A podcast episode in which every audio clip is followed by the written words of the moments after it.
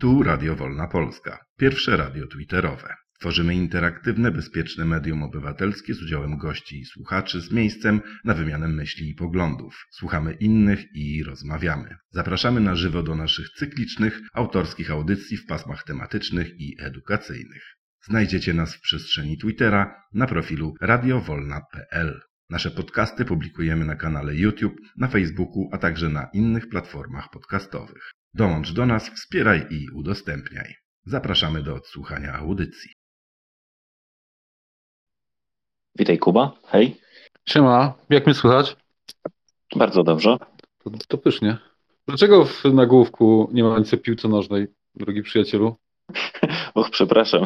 Niestety ograniczona liczba znaków e, to powoduje, ale tak, tak, masz rację, tak. Ale wystarczy, że ty jesteś, to już ściągasz e, swoją e, łysą osobą zainteresowanie. Chłopie, na pierwszym miejscu futbol i wtedy wiesz, zainteresowanie większe i ten, wszystko będzie fajnie. Wiesz co, jak, jak ruszy Liga Mistrzów, to na pewno jakby ten, ta uwaga będzie się skupiała w kierunku meczu Barcelony. E, i, i, i, i, innych, e, ale na razie dajmy szansę siatkarzom, e, tenisistom, wiesz, także spoko, doczekasz się, doczekasz się na pewno. Witaj Pawle, udzielę Ci głosu. Oczywiście kto ma możliwość, to, to proszę korzystać. Wiem, że każdy z Was jest specjalistą w innej dziedzinie, więc bardzo mi pomagacie prowadzić tą bieżączkę. Zaczekamy jeszcze na Anię, Czołem załoga. Miłego wieczoru i mam nadzieję fajnych rozmów. Dzięki Medard, dzięki, dzięki. Mm, ty, ty, jesteś chyba u nas pierwszy raz. Formuła jest mniej więcej taka, że e, najpierw omawiamy bieżączkę, czyli e, taki e, bardzo subiektywny przegląd wydarzeń sportowych i to zajmuje mniej więcej od, połowy, od pół do godziny czasu a potem, a potem mamy, a potem mamy jakby temat główny wieczoru, taki bardziej mm, do rozmyślań, już niekoniecznie taki bardzo specjalistyczny. Także e, i to tak jest za każdym razem. Zawsze na początku jest bieżączka, a potem jest taka jakaś, jakaś fajniejsza treść. Okej, okay, dobra, to co? To może ruszamy z całym tym bałaganem. Mm, pierwsza informacja jest taka, że będziemy śledzić na bieżąco e, mecz siatkarzy. E, ja w miarę możliwości będę Wam podawał aktualny wynik. Przypomnę, gramy e, z Tunezją, e, ale to na samym końcu.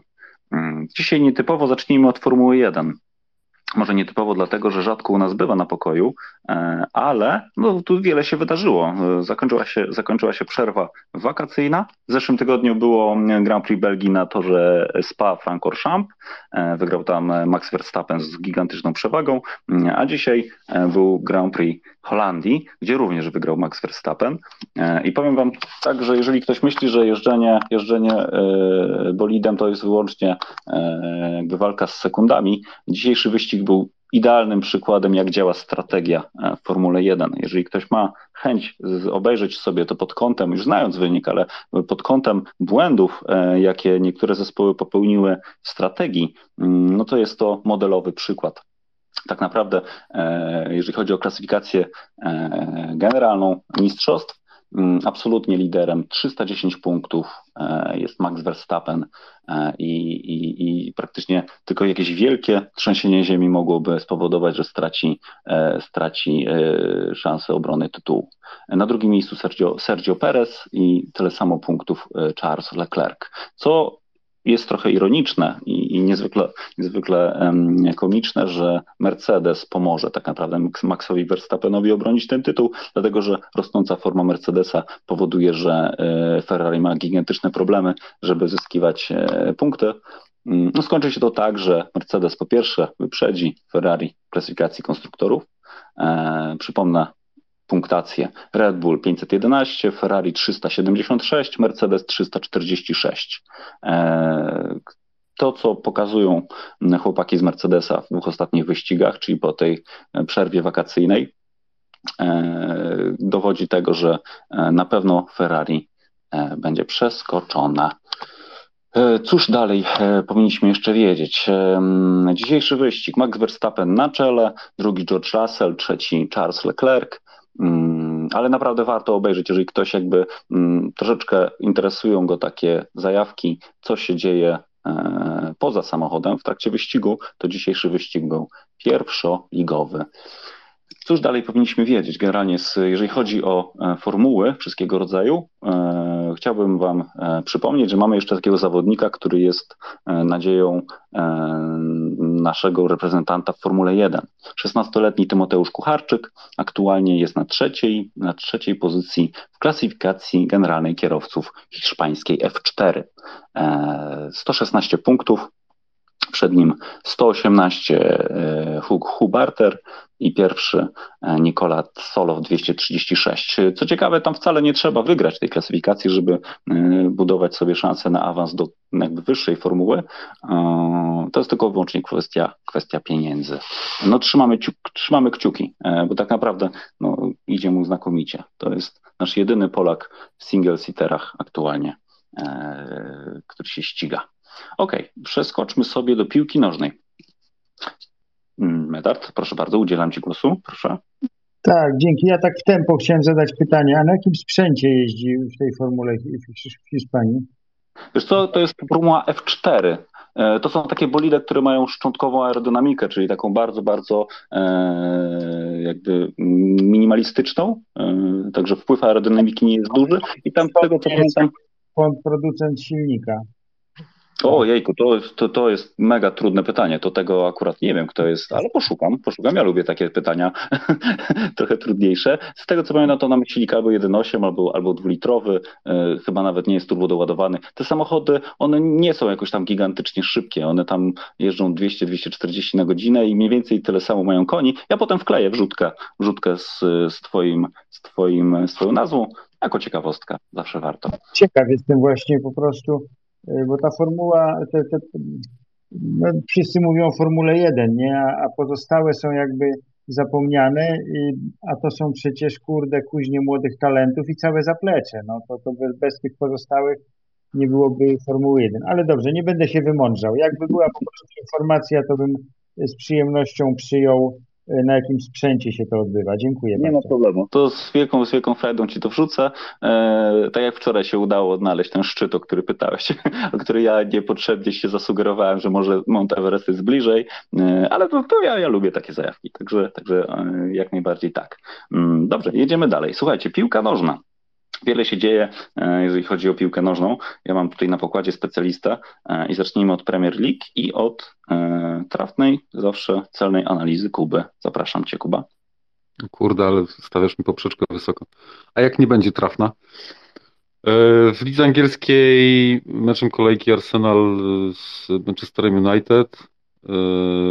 Nie oglądałem, ale, ale, ale z opowieści mecz podobno mm, zacny.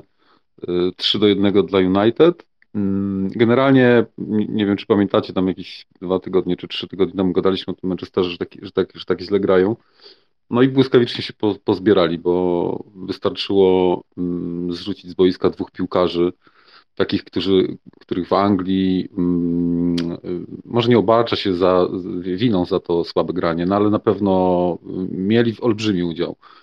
To, to są dwaj obrońcy, to jest Luke Shaw, taki lewy obrońca, zresztą kadrowicz angielski, no i Maguire, który był też y, przy okazji kapitanem tam.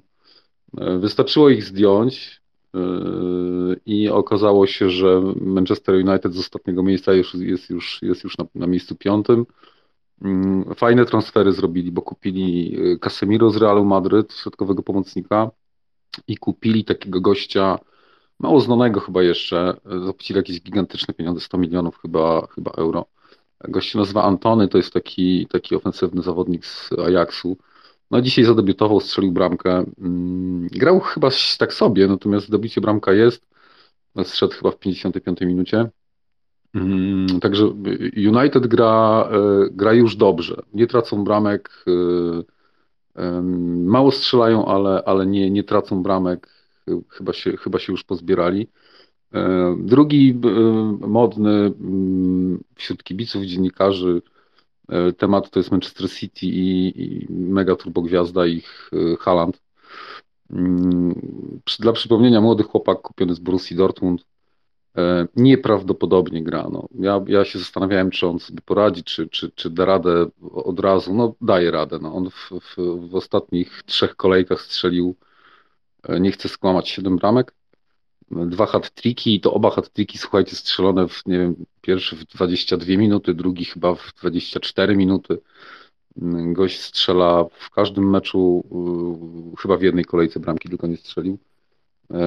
Co ciekawe i to, co zastanawia bardzo, to to, że on gra wszystko, co tylko może. Guardiola słynie z tego, że on dużo rotuje składem. Co zresztą jest zrozumiałe, no bo Manchester City ławkę ma długą i, i siedzą na niej same wielkie gwiazdy, a on e, Halanda wypuszcza w każdym meczu, on gra w całe mecze. Co trochę dziwi, no bo za chwilkę przecież Liga Mistrzów, teraz e, w tygodniu e, też kolejka w lidze angielskiej, więc on właściwie co trzy dni gra. Na razie się to broni, bo gość strzela bramki. No zobaczymy teraz, bo, bo, bo no, grali wczoraj, we wtorek lecą do Hiszpanii na, na Ligę Mistrzów, do Sewilli. Mm, zobaczymy, czy tam też będzie grał. Natomiast jeśli będziecie mieli okazję, to, to pooglądajcie Halanda. No, gość jest nieprawdopodobny. No, będzie drugim Lewandowskim. Myślę, że myślę, że w tej chwili może być oceniany jeszcze jako lepszy, lepszy niż, niż Lewandowski. Na, na, na tą chwilę jako lepsza dziewiątka niż Lewandowski. Fantastycznie. Dzięki. Dziękuję Ci bardzo, Kuba. Tak, Erling Haaland strzelonych 10, 10 bramek w sześciu kolejkach, także no, mm, no, robi robotę, na pewno tak. Chciałem Cię zapytać jeszcze, co myślisz o, o plotkach o Cristiano Ronaldo. Tak naprawdę ten temat wraca co tydzień. E, ostatnio słyszeliśmy o Sportingu Lizbona, że miał wrócić sobie do, e, do, do swojego kraju. E, cóż, no, ostatnio przyszła kolejna jakaś, jakaś plotka o Fenerbahce, że miałby pojechać do Stambułu. Ale to wiadomo, to plotki i ja podejrzewam, że w tym tygodniu kolejne jakieś trzy losowe miejscowości ktoś zaraz poda. Ale wiesz co, tak y, sprawdziłem sobie jak gra. No to wyobraź sobie, że e, trener wpuścił go dziś na dzisiejszy mecz dopiero w 58 minucie. E, jak myślisz, czym, czym to jest spowodowane? Mm, a po tobie za chwileczkę dam głos Zbigniewowi. Także Kuba, a potem to, Wiesz co, odnośnie transferu Ronaldo, to ja się, ja się nie wypowiadam. Myślę, że myślę, że on zostanie w, w, United, że jednak nikt się nie zdecyduje na, na, na zakup e, takiej gwiazdy, bo e, sportowo wiadomo, marketingowo świetnie, natomiast e, to, co powiedziałem tam trzy minuty temu odnośnie United, winni dwaj uziemieni obrońcy, ale drugim, trzecim winnym był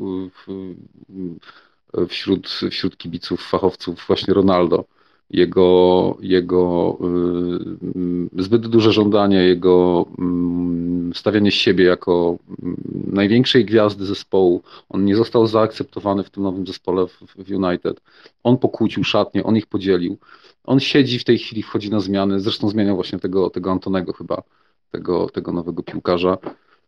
E, ja myślę, że on sportowo, on sportowo się broni i może będzie miał pierwszy skład. E, zobaczymy. Zobaczymy. A odnośnie transferu, to, to wiesz co, nie mam zdania. Nie wiem. Myślę, że zostanie po prostu i tyle. Tak się skończy temat. Mhm, dziękuję Ci bardzo. Mm, Zbigniewie, proszę. Ja tylko uzupełnię z nowej angielskiej ligi. E, tutaj chciałem że jak się jeszcze zaczęli od Ronaldo, to od, od końca zacznę. Tu jest problem dwóch stron. Jego i jakichś czy to Manchesteru, czy to każdej innej drużyny potencjalnego nabywcy. Po pierwsze, ma swoje lata, chociaż e, wiek e, umiejętnościami się broni, no ale e, jeszcze rok, dwa i jak tutaj już wcześniej że jakiś tam kontrakt by sobie życzył, ale jego, jego celem jest, bo ma świadomość, że kariera się chyli ku, ku, ku końcowi. No i on walczył tylko obojętnie dla niego, jakaby do jakiej drużyny by przyszedł, tylko do takiej, która by walczyła w Lidze Mistrzów, bo, bo to dla niego już jest honor, bo no cóż, grać o punkty, no to to już on już się ugrał w życiu tyle. Co do Sportingu, no plotka była, z tym, że y, też trzeba powiedzieć sobie, że tam byli przeciwni, przede wszystkim kibice i, i gro, gro zawodników i działaczy. To była taka plotka, która, która nie była zrealizowana. No on liczył na to, bo Sporting troszkę by mógł jeszcze powalczyć, może w założeniach chcieliby, żeby on był, bo, bo no jednak jakąś wartość dodaną daje, no bo można go lubić, można go nie lubić, no ale, ale jeszcze wie, co z piłką zrobić, wie, wie, jest bramką szczelny, ma tą nogę już wyważoną, jak to się mówi, i wymierzoną, więc tutaj na pewno nie byłby osłabieniem. Co do charakteru, Ja powiem tak, no. no każda gwiazda ma jakieś tam chimery, począwszy od aktorów, kończąc na sportowcach. No ale jego są do przyjęcia, tylko że on po prostu jest może nie tyle lubiany z tego względu, że jest gwiazdorem, tylko że on jest konsekwentny. On jest konsekwentny tak jak, jak Lewandowski. Mi się wydaje, że nawet Lewandowski chyba dla niego był, yy, znaczy on był dla niej Lewandowskiego wzorem pod względem dyscypliny. Dyscypliny, dbania o siebie, treningu, pracy nad sobą. Bo co by nie zarzucić, to y, Ronaldo no to jest tytan pracy i dlatego dba o siebie, o zdrowie, wszystko. Dlatego w tym wieku jeszcze może zakasać jednego 25-latka, to tyle, jeśli chodzi o, o sam Manchester i, i te... A co do Holanda, no słuchajcie, no ja kiedyś nawet napisałem po takim meczu e, e, Borussii, jak grał Haland i taka, taka była konkurencja, że e, Lewandowski w Bayernie, że mm, w pierwszych jakichś chyba kilku kolejkach Haland walił po dwie bramki i był na, na czele klasyfikacji, e, ale mimo to e, on się tam nie do końca mógł odnaleźć. On nie jest taką typową dziewiątką. On taki jest taki, taki łamany 9,5, 10 minus, tak ja bym tak żartobliwie nazwał, mu się cofa. On lubi, jemu styl angielski wyjątkowo pasuje. Wyjątkowo. Bo zobaczcie, tam się biega, tam, idzie na całym pędzie. On lubi, jak ma piłkę gdzieś na 20-25 metrze, jak są taki, taki galop urządzi, jak, jak, jak, jak, jak, jak narciarz między tyczkami i, i, i wali. Ponad to jest silny, to jest tur. No i jeszcze jeden plus, to jest 20, chyba dwa lata, tam 23 lata dopiero chłopak jest, no to wszystko przed nim, a, a jest, mówię, y, sprawny co do swojej masy i, i wzrostu i kariera przed nim. Ja tylko miałem taką obawę trochę, że on sporo odcierpiał przez kontuzję i się boję, żeby, e, żeby nie był tak, e, nie zrobił się z tego właśnie to, to, to, to co e, Kuba mówił, tej eksploatacji kontuzjogenny, bo przecież no, za młody organizm, za mocno wyeksploatowany, no to kiedyś to może pęknąć. No ale dajmy na to, że tak nie będzie, to tyle. A tak nawiasem mówiąc, Polacy prowadzą 18-15 z, z. Ja jeszcze bym powrócił, jak żeśmy piłkę nożną zaczęli, bo tak oblecieliśmy e, angielską ligę. To poczekaj, Zbigniewie, to poczekaj, bo się chłopaki chcą odnieść, także tak jakby e, no, dobra, prosiłbym dobra, krótsze dobra, troszeczkę wypowiedzi, żebyśmy nad tym panowali. E, tak, masz rację, jakby to szczególnie, że to jest brytyjska liga i tam naprawdę chyba ciężko przeżyć e, z całymi kośćmi do końca sezonu. E, Paweł, Jakub? E, wiecie co, ja w sprawie Halanda chciałem powiedzieć na chwilę. Znaczy, bo według mnie to jest chyba taki no, największy talent ostatnich lat, o ile nawet może nie, e, no może nawet nie 10 lat, taki, taki, no na mnie robi niesamowite wrażenie, super się odnalazł w angielskiej. Mnie zastanawia trochę, jak on będzie funkcjonował właśnie za 2 czy 3 lata, no bo wszyscy tacy młodsi zawodnicy, jak pamiętacie, nie wiem, Robinho na przykład, który taki robił też furorę, jednak jak przechodzi ten taki czas e, też i fizjologii, gdzie jednak e, jest ta szczupłość i jeszcze tak, wydaje mi się, że tak ogólnie faceci tak po 25 rokiem się muszą jakoś bardziej pilnować, szczególnie to widać przy Brazylijczykach, że oni jakoś na początku, nawet Neymar swojego czasu, przecież on był bardzo drobniutki, przez, przez wiele lat go każdy tam przepychała, a już po tym 25 roku, jak było widać, że jednak te jego balety wychodzą, to u niego się ten tłuszczyk pojawił.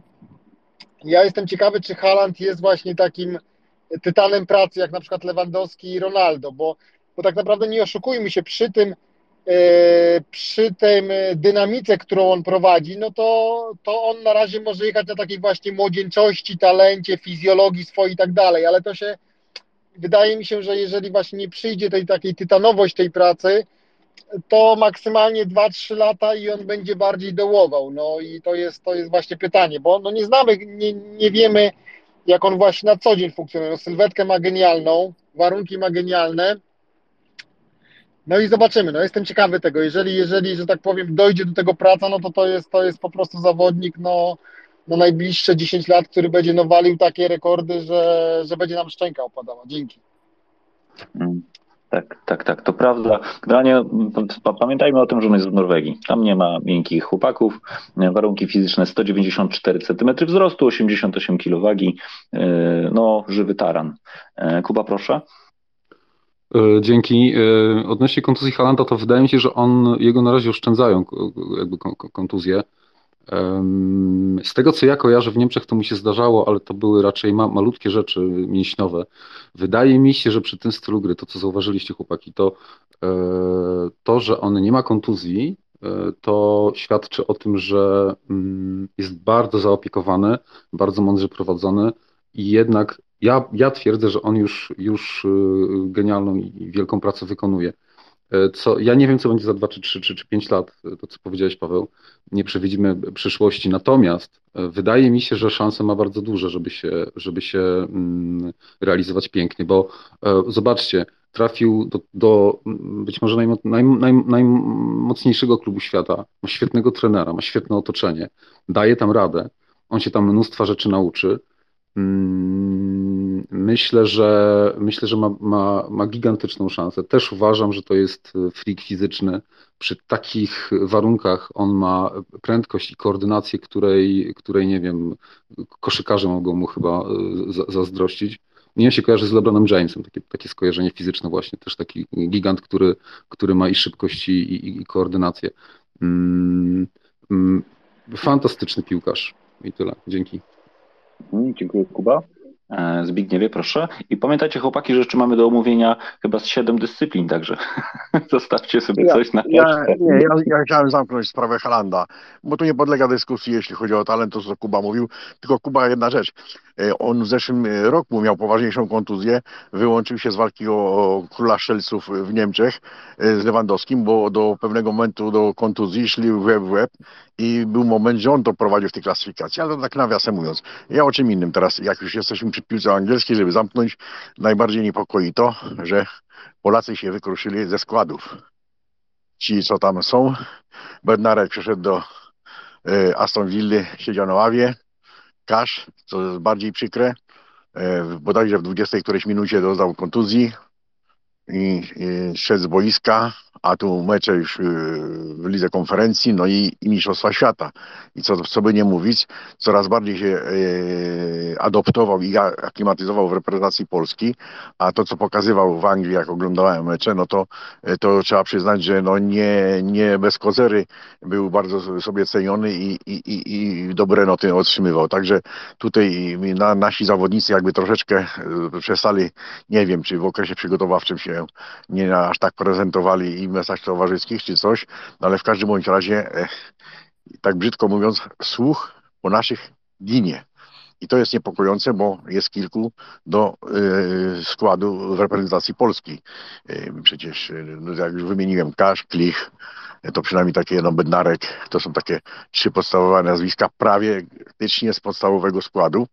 No y, i, reszta co tam do tego to albo na wypożyczenie, albo albo po prostu no, cisza i, i to wszystko.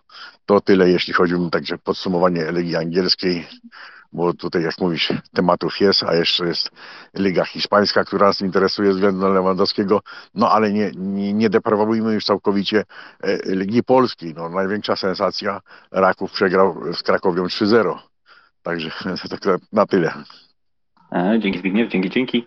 E, przy okazji chciałem Wam powiedzieć, że Polska właśnie wygrała pierwszego seta z Tunezją do 20. Mm, Kuba, ultra, ultra krótko, proszę. Tak jest. E, Bednarek będzie grał, e, według mnie spokojnie, nie, nie stresujmy się, poszedł tam dlatego, żeby grać. On jest ceniony w Anglii nie jako, jako jakiś świetny, świetny piłkarz, ale średniak i będzie grał. Cash ma mięśniówkę, coś naciągnął, nie będzie problemu. Klich e, gra, to jest 12-13 zawodnik, to jest gość, który wchodzi na drugą, trzecią zmianę w tygodniu, strzelił dwie bramki w meczu pucharowym, też jest ok. Najgorzej Moder, ale on, on, on tam no, musi dojść do siebie, wiadomo, po, po, po, po, po ciężkiej sprawie. Ale ci, którzy są, Cash będzie grał, Bednarek będzie grał, e, nie martwmy się według mnie. Hmm, no, zobaczymy, oby, oby. Spokojnie, będzie bliżej Kataru będą, będą programy stricte o polskich zawodnikach. Będziemy wtedy mieli, e, mieli jakby e, mniej domysłów, więcej faktów, bo na pewno będą, będzie mm, sporo, się, sporo się otworzy jakby nowych informacji. Ale dobra, jedziemy dalej, bo, bo się rozdrabniamy. Sytuacja w La Liga. Mm, z ciekawostek tak naprawdę bardzo, bardzo e, cieszy sytuacja w klasyfikacji strzelców. E, nasz Robert Lewandowski jest aktualnie liderem. E, co ciekawe, sprawdziłem sobie, ile goli w zeszłym roku e, padło e, w hiszpańskiej La Liga. 27 przez cały sezon. A w tym momencie Robert Lewandowski ma 5 goli i gdyby utrzymał taką, taką skuteczność, no to naprawdę, naprawdę byłaby imponująca kwota. Kolejek w lidze hiszpańskiej jest 38, więc teoretycznie tam było 38 kolejek, 27 goli i benzemy, a tutaj mamy czwartą kolejkę, czy piątą, piątą kolejkę i pięć goli, no to oby, oby, oby, oby.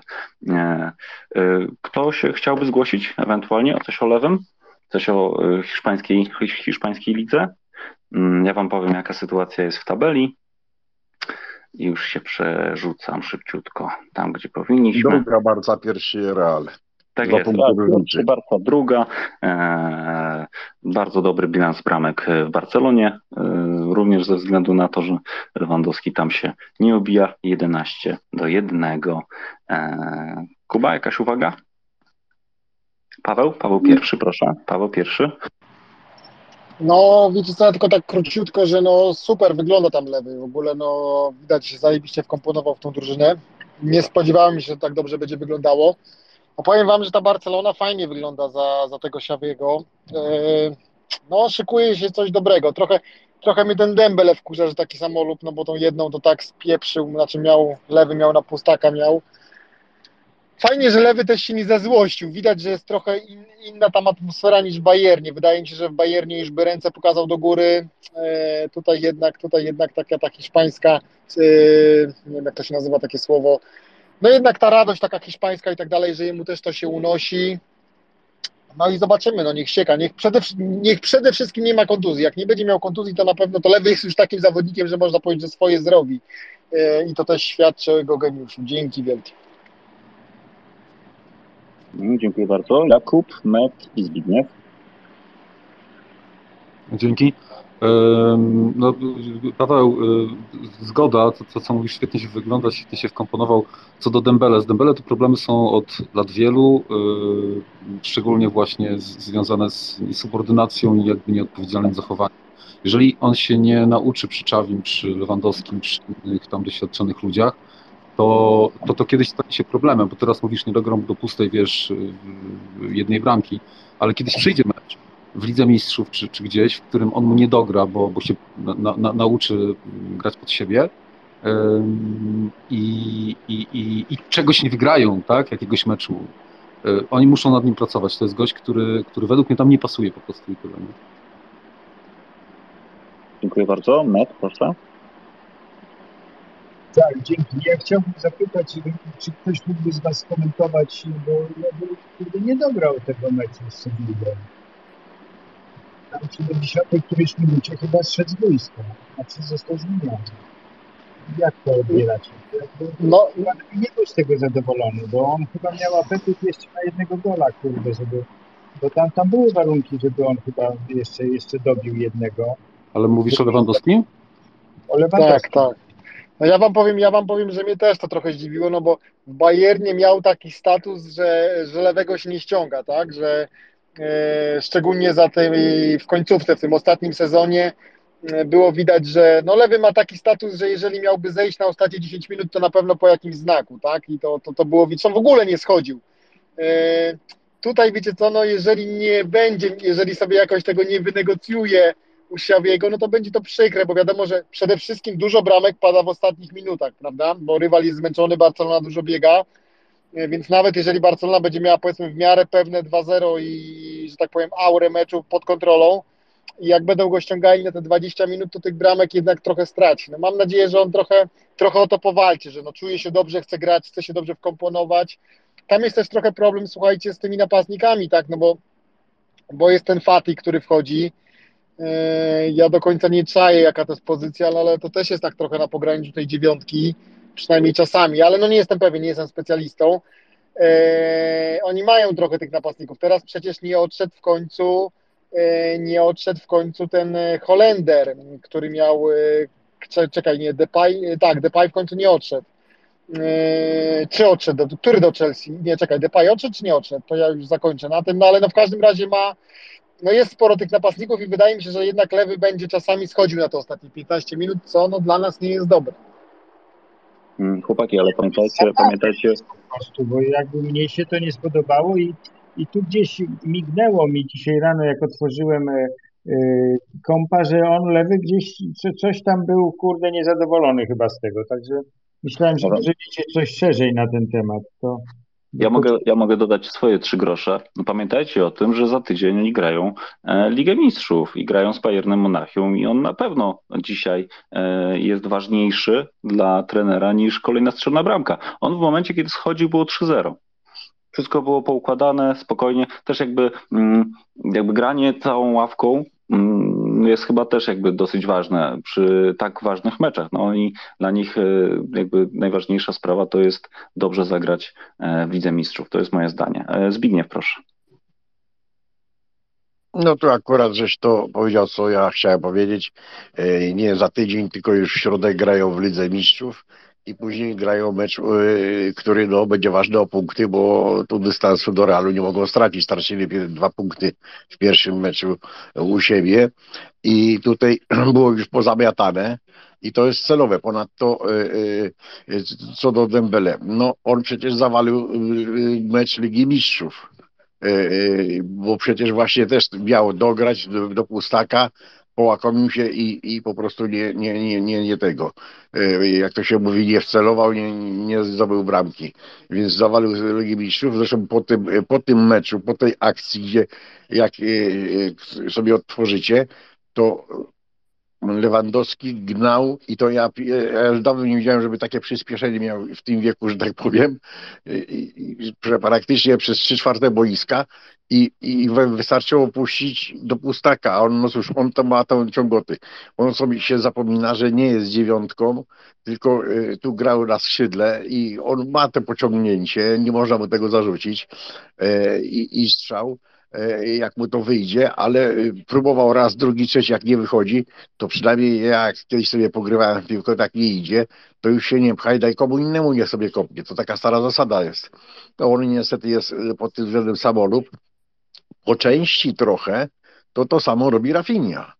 E, Chociaż czasami wrzuci, ale jak tylko ma ziebełko miejsca i pozwolą mu tam parę kroków zrobić, zejść y, z prawego na lewą nogę, no to, to wchodzi w okolicach 20 metra, 16 i, i też próbuje strzelać. Też wczoraj w tym meczu miał dwie takie sytuacje, gdzie mógł dograć już jedną do lewego, drugą do, do tego, jak on ma, no uciekło mi nazwisko w tej chwili, też mógł piłkę zagrać, ale, ale już mniejszym jest samolubem jak Dembele. I tu jest ta sprawa. A tu jak mówię, Lewandowski został zdjęty celowo, bo jest teraz y, dwa mecze w ciągu tygodnia. Y, cóż go eksploatować, jak wszystko pozamiatane jest.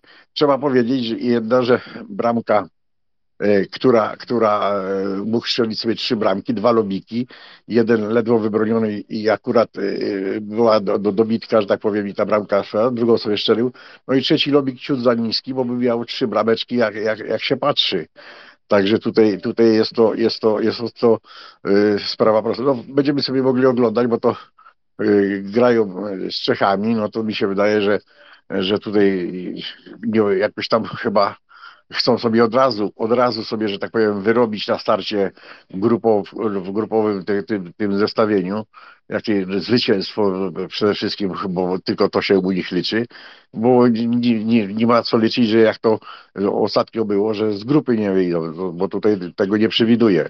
Jest, jest obiecujące młodych sporo i tak jak to mówiliście, że Xavi, Xavi wprowadza troszeczkę inne zasady, y, połączył y, troszkę nowocześniejszy y, futbol z tiki-taką. Tej tiki-taki nie ma za dużo, ale tego, tego te, tej, takie połączenie jedno z drugim z przyspieszeniem, no to daje to już ef efekty i tak dalej. A to, co miało odejść De Jong, się okazało, że w tych meczach, które wchodził, dużo dobrej roboty robił, dobrze do rozgrywa, nie jest, jak to się mówi, samolubny i po prostu zo- został w Barcelonie i zostaje na sezon ten następny, także tu nie ma problemu. To tyle.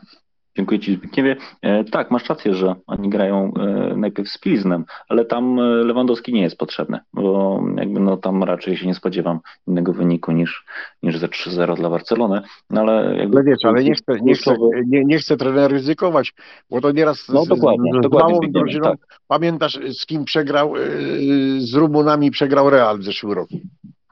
To u siebie. Się zdarzy. Ale wracając do tematu, jakby tutaj kluczowy mecz to będzie 13, e, e, czyli e, to jest wtorek. Tak, dokładnie tak. W następny wtorek to jest kluczowy mecz. Kuba, proszę, króciutko i przechodzimy sobie dalej. Proszę. Dzięki grupowa losowanie Ligi Mistrzów dla Barcelony było chyba najgorsze z możliwych. Oni mają fatalną grupę i Status Lewandowskiego w Barcelonie jest niepodważalny, to jest największa gwiazda, kropka. To, że zszedł, muszą y, się skupiać na Lidze Mistrzów. Oni mają Inter, oni mają Bayern Monachium. Któryś z tych zespołów y, nie awansuje. Także Lewandowski jest tam potrzebny, mm, pewnie nawet na Pilzno według mnie. No. Dzięki. Mhm, dziękuję Ci bardzo. Z ciekawostek, jeżeli chodzi o losowanie Ligi Mistrzów, e, Szachtar, Szachtar Donieck będzie grał e, w Warszawie, czyli będziemy mieli okazję zobaczyć sobie e, w naszym, w naszym pięknym kraju Real Madryt na przykład, bądź też Celtic. Ale tu nie jestem pewien, czy będzie możliwość, żeby weszli kibice. Mm, coś panowie słyszeliście? Bo nie wiem, czy to, czy to prawda, że oni mają grać przy, przy pustych trybunach. Coś ktoś wie? Nie, nic. Tak, ja wiem, wiesz co, można, można, można nie wiem, czy mnie słychać, słuchacie? Eee, Paweł, Paweł, a potem Met, proszę. A słychać mnie? Słychać mnie, Mateusz?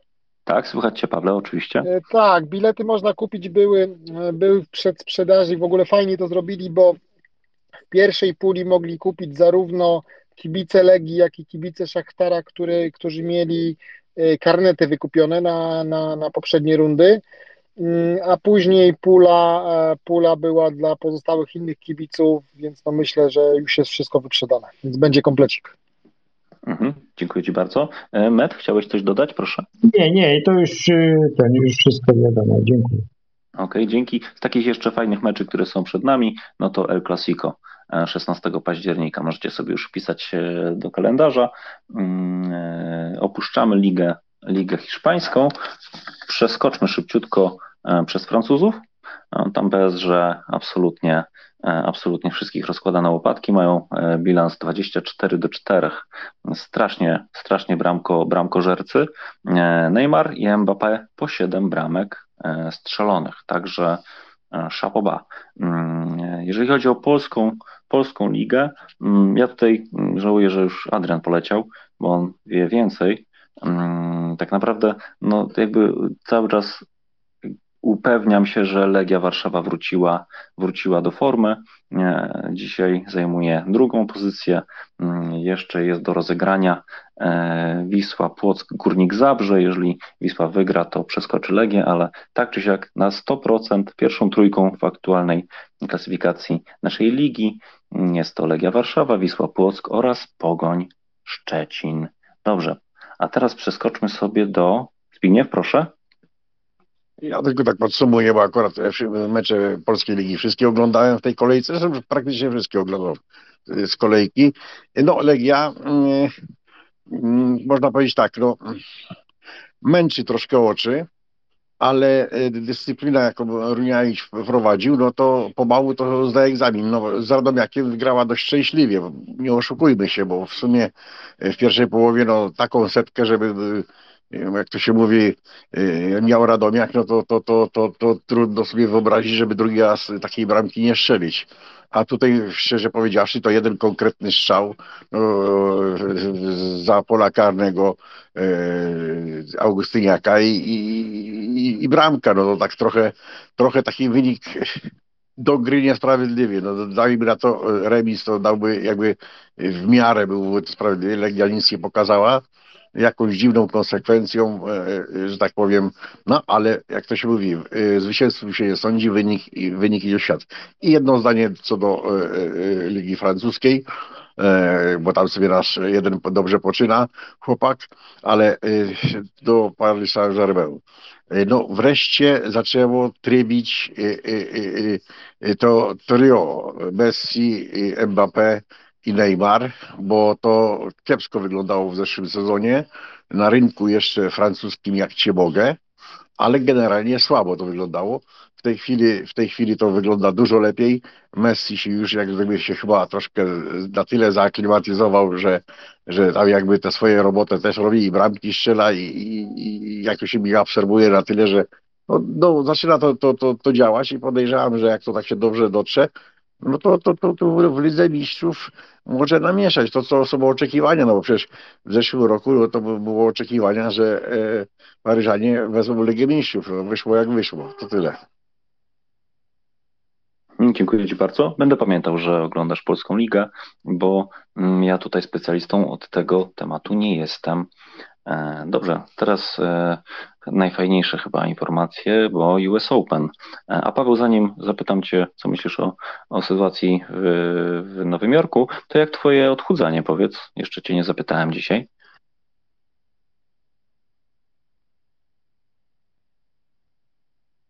Paweł, rozumiem, że jesteś z psem, walczysz u weterynarza. Jak będziesz mógł powiedzieć, to, to się pochwal, bo, bo wiem, że ci dobrze A idzie. już, już, już jestem. O, jesteś. no, no dobrze, dobrze. Yy, bo tak trochę sobie chyba pofolgowałem tymi ostatnimi sukcesami. Yy, no ale tragedii nie ma, no kurczę, praktycznie codziennie gram albo w squash, albo w padla, więc coś robię. Yy, więc no, no zobaczymy. No w tym tygodniu jakichś mega wyników nie oczekuję, no ale no ale idzie do przodu, no trójka już jest z tej dyszki, co tam chciałem zrobić, więc no walczę, o tak, dzięki. Mhm, Dzięki, dzięki Paweł. Ja wam powiem, jest, tam, jest tutaj nas trochę i trochę potem ludzi odsłucha tą audycję, to się przyznam, żeby sobie poprawić, poprawić, e, jakby zmotywować się mm, w jednej kwestii. E, W marcu zapisałem się na maraton rolkowy, e, który, m, który miał się odbyć we wrześniu. No trenowałem, m, szykowałem się tam na jakiś wynik, jakąś życiówkę. E, No i wyobraźcie sobie, nawet nie będę zadawał wam pytania, który dojechałem, E, dlatego że przespałem start. Start był wczoraj. I wyobraźcie sobie, że jak się zapisywałem w marcu, to wiedziałem, że to jest we wrześniu, i mówię 13, 23, coś tam, jakiś tam z trójką. I wyobraźcie sobie, że wczoraj wieczorkiem sobie siedzę, odpalam sobie pocztę i widzę przypomnienie o tym, żeby pojawić się na e, starcie maratonu. Także świetnie. Y, Mam nadzieję, że będę e, za rok e, pilniejszym, pilniejszym sportowcem. Dobrze, jedziemy dalej. US Open. Powiem Wam, że troszeczkę czasu e, bardzo mnie cieszą w ogóle te przebitki e, z, w Eurosporcie z Nowego Jorku nocą. No, przepiękne obrazki. Powiem Wam, że naprawdę, jeżeli ktoś chciałby sobie zobaczyć, jak wygląda, jak wygląda Nowy Jork, no to wow. W Eurosporcie dbają o to, żeby nie było nudno. E, meczy sporo oglądam, ale zacznijmy od e, panów. E, Sytuacja Polaków jest jasna. Hurkacz odpadł na pierwszej rundzie e, z, z panem Ilią Iwaszkinem. Kamil Majchrzak, nie przepraszam, na drugiej rundzie. Hubert na drugiej, a Kamil Majchrzak na pierwszej. Także niestety, jeżeli chodzi o panów, mamy kiepską sytuację, jeżeli chodzi o naszych, naszych liderów. Ale z takich ciekawostek, mm, Rafa Nadal no po prostu idzie po swoje. Tak naprawdę e, wczoraj roz, rozłożył Gasketa 3-0, no gra rewelacyjnie, e, jakby tutaj, no jakby tak moim zdaniem, murowany, murowany e, pretendent do finałowego, finałowego, finałowego spotkania. A z kim się tam może spotkać? Jak popatrzymy sobie na drabinkę, już sobie już się cofamy, mm, Miedwiediew e, musi poradzić sobie z Kyrgiosem, którego absolutnie nie, nie lubi i tak, i tak naprawdę potem będzie miał jeszcze Ruda. Em, Więc e, z tej pary Miedwiediew, Rud e, będzie jakby po jednej stronie, a z drugiej strony tak naprawdę no, nadal mm, z Alcarazem ewentualnie mogą się też spotkać e, w półfinale, e, ale tutaj jestem raczej spokojny, bo nadal jest w takim gazie, że miło się na niego patrzy. E, Panowie, oglądaliście coś z męskiego tenisa? No ja oglądałem, bo, bo to tak jakby mój konik, nie wszystko dawałem radę e, wyłapywać, bo, bo, bo, bo mówię, troszkę byłem w rozjazdach, ale, ale to, co mogłem, to sobie otworzyłem, ale ja odniósłbym się co do naszych chłopaków. E, Pamiętacie, jak e, moją opinię, no, niektórzy tu się bulwersowali na temat Hurkacza. No nierówno gra, I najgorsze nie wiadomo, ja tak twierdzę, w jakiej on formie jest. Bo ja, dla mnie to jest zawsze nie wiadomo. Potrafił takie mecze grać, no przecież tutaj z, z, z, tym, z, tym, z tym Białorusinem, bo to dobrze ja mówię, Białorusin, Białorusi, tak? E, no to przecież e, mnie się wydaje, no ja sobie nawet nie dopuszczałem do głowy, że, że, że, że on w ogóle tamten będzie próbował walczyć, że go zmiecie. Okazuje się, że jak poprzedni mecz zagrał koncertowo z dużo wyżej notowanym przeciwnikiem, to tutaj ja nie wiem, no, no nie wiem, no, jeszcze jakbym, jakbym pił, no to bym go rozumiał, że na kacu może czy coś, no żartobliwie w tej chwili, no. Ni serwisu specjalnie, jeszcze wiecie co, Zobaczcie, że on, nie wiem, on, dla mnie to potrzebuje psychologa. To już kiedyś mówiłem. Bo on się cokolwiek frustruje. On w tej chwili coraz bardziej się frustruje. Macha, rzuca rakietą i tak dalej. No to przecież to nie jest wina przeciwnika, tylko jego jak tak zagrywa. No. No, no brak koncentracji i, i, frustracja go wykańcza. On mówi, że e, frustruje się i tak dalej, ale za kawałek bierze piłkę i, i zapomina i walczy o następny punkt. Guzik, prawda, to przecież zostaje. To nie jest tak łatwo, że można. Jak się bardzo chce, to się wtedy najmniej udaje. I tutaj no, no dla mnie no to, to, to powiem tak, to największa niespodzianka w tym roku jego przegrana. Może przegrywał tam różne rzeczy i tak dalej, ale tutaj to uważamy, że będzie szedł jak po swoje. A tu się okazało, że nie tamten bardziej ruchliwy i, i no, no ja nie wiem, no serwis, no kiepski serwis miał kiepskie, e, także tutaj no Majszak, no to cóż, no to jakoś tak się nie może e, poza pewien poziom wyrwać. E, jest na jakim jest poziomie, gdzieś tam dochodzi do jakichś tam e, w dużych turniejach, jak wygra jedną, dwie, jak że tak powiem, walki, e, rzadko się kwalifikuje gdziekolwiek wyżej. W mniejszych turniejach gdzieś tam, bo te punkty ciła, no i, i, i przez to tam może być, wchodzić do, do wielkich turniejów, ale, ale mi się wydaje, że jakby tak jakby troszkę stanął w rozwoju no, postępów nie widać, bo wiesz, można zostać w blokach, jak to się mówi, ale jakieś elementy można poprawić, które są najsłabsze czy coś. No tutaj jakby tak y, równomiernie no, zostaje, no nie, nie wyrzuca się, że tak powiem, ponad, ponad to, co żeby jakiś tam, nawet niespodziankę zrobić, bo zauważcie, że są zawodnicy czy zawodniczki, że nie ma tam jakiegoś tam wielkiego cudu nie działa, ale jakiś turniej przychodzi jeden, czy, czy, czy, czy jakiś to się mówi życiowy, ileś tam tych, tych, tych, tych bojów wygra i, i tak dalej. Tutaj u niego tego, tego nie widzę i, i męski, męski tenis poza Hurkaczem, który mówię dla mnie jest, jest, jest wielką zagadką, mm, że tak powiem od strony psychologicznej, no to szczerze powiedziawszy, to nie bardzo mamy się kim pochwalić na, na, na, na, na, na teraz i przyszłość. No zobaczymy. Tak, masz rację. Dawno nie widziałem Huberta, e, który rzuca rakietą. E, to jest, to jest fakt. E, no, powinno być lepiej, tak naprawdę. On był w dobrym gazie w poprzednich spotkaniach i tak, przegrał z, z, z dużo jakby no, mniej, mniej jakby brakło słowa, e, z dużo gorszym zawodnikiem, tak powiedzmy, mogę to e, uznać. Paweł, jestem, jestem ciekawy Twojej opinii, proszę. Słuchajcie, ja niestety dużo na razie nie oglądałem, bo jakoś tak, tak, tak to wychodzi, że jakoś nie za bardzo mogę. Zresztą te godziny wieczorne ja, no ja mam tak, że kurczę, że ja nie mogę nocy zarwać, bo ja rano jestem półżywy.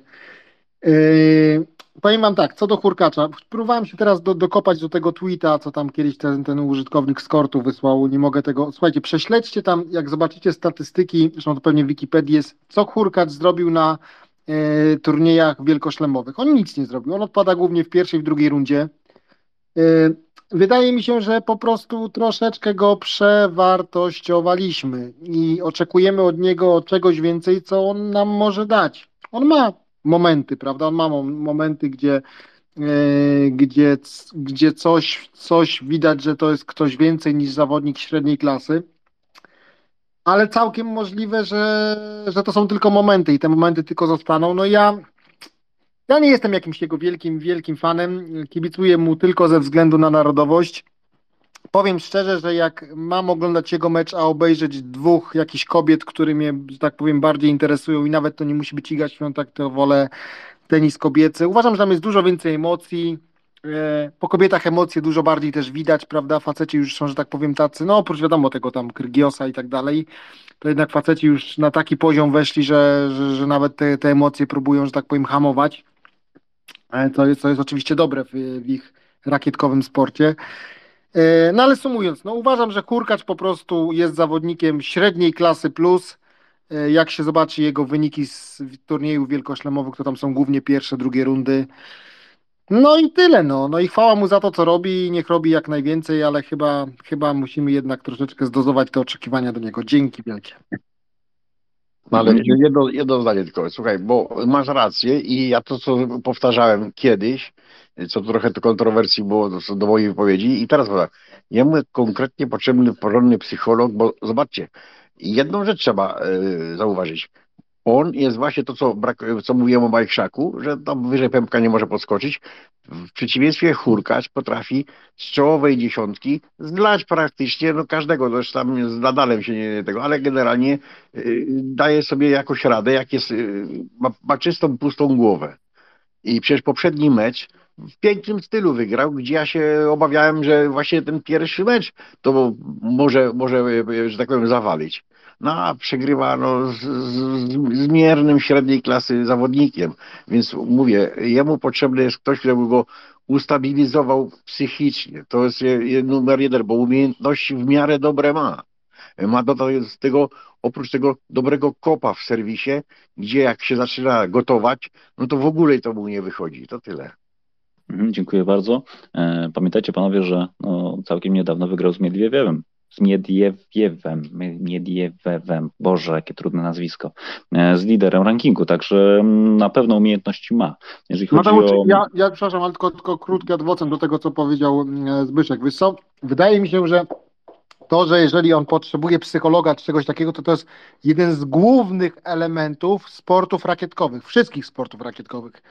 E, jeżeli on tego nie ma, ja też nie wierzę, że on nie ma psychologa, to też wcale nie jest tak, że, e, że on się musi tym jakoś tam bardzo chwalić. Ja wam powiem, jestem totalnym amatorem w squasha i idąc dzisiaj, bo tam gramy raz w tygodniu ligę tego squasha, ja mam notatki. Ja mam notatki co do każdego zawodnika, jak serwować, gdzie serwować, kto z kim ma problem i tak dalej. I często też kuźwa na tym podstawowym poziomie przegrywam z kimś, kto jest ode mnie ewidentnie słabszy, albo czasami wygrywam z, z kimś, kto jest ewidentnie lepszy.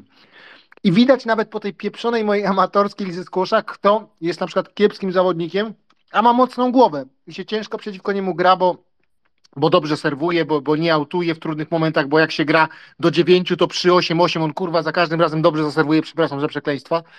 Yy, ale to jest po prostu część, zwłaszcza sportów rakietkowych. No jeżeli Hubi tego nie ma, no to no wiadomo, no można, można, można, że tak powiem, powalczyć u psychologa i tak dalej, ale to też jest część jakichś wrodzonych umiejętności. To też nie jest młodzieniec 18 czy 19-letni, prawda? Więc jeżeli ma jakiś taki problem, że, że potrafi wygrać z Miedwiedewem, a przegrywa z jakimś tam powiedzmy zawodnikiem gorszym, to to jest po prostu też część tej gry. Bo to jest właśnie ta psychika. Ale zwróć uwagę, zwróć uwagę, że to nie jest tak, że na przykład zgubił formę, tak jak przypuśćmy e, Iga e, po Wimbledonie, że nie mogła e, dać rady i przez kilka turniejów, tylko dzień wcześniej czy dwa dni wcześniej gra piękny mecz i tak dalej, na drugi dzień, na drugi raz i jest następny za dzień, za dwa, no nie można formy stracić.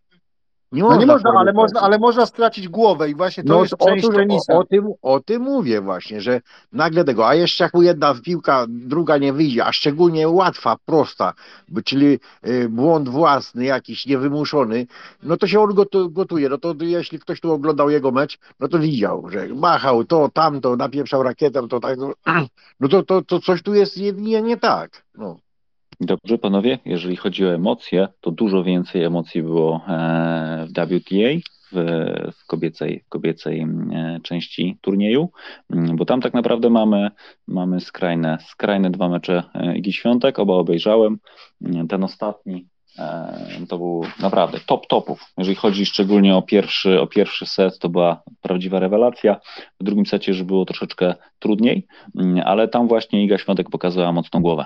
Oprócz tego, że cały czas jakby widać było po niej, że jest tak niesamowicie zmotywowana, cały czas do siebie gadała, cały czas gdzieś tam sobie wytykała własne, własne błędy. Widać było, że była niesamowicie skupiona, co poskutkowało tym, że z, z wyniku 1-4 wyszła na 6-4.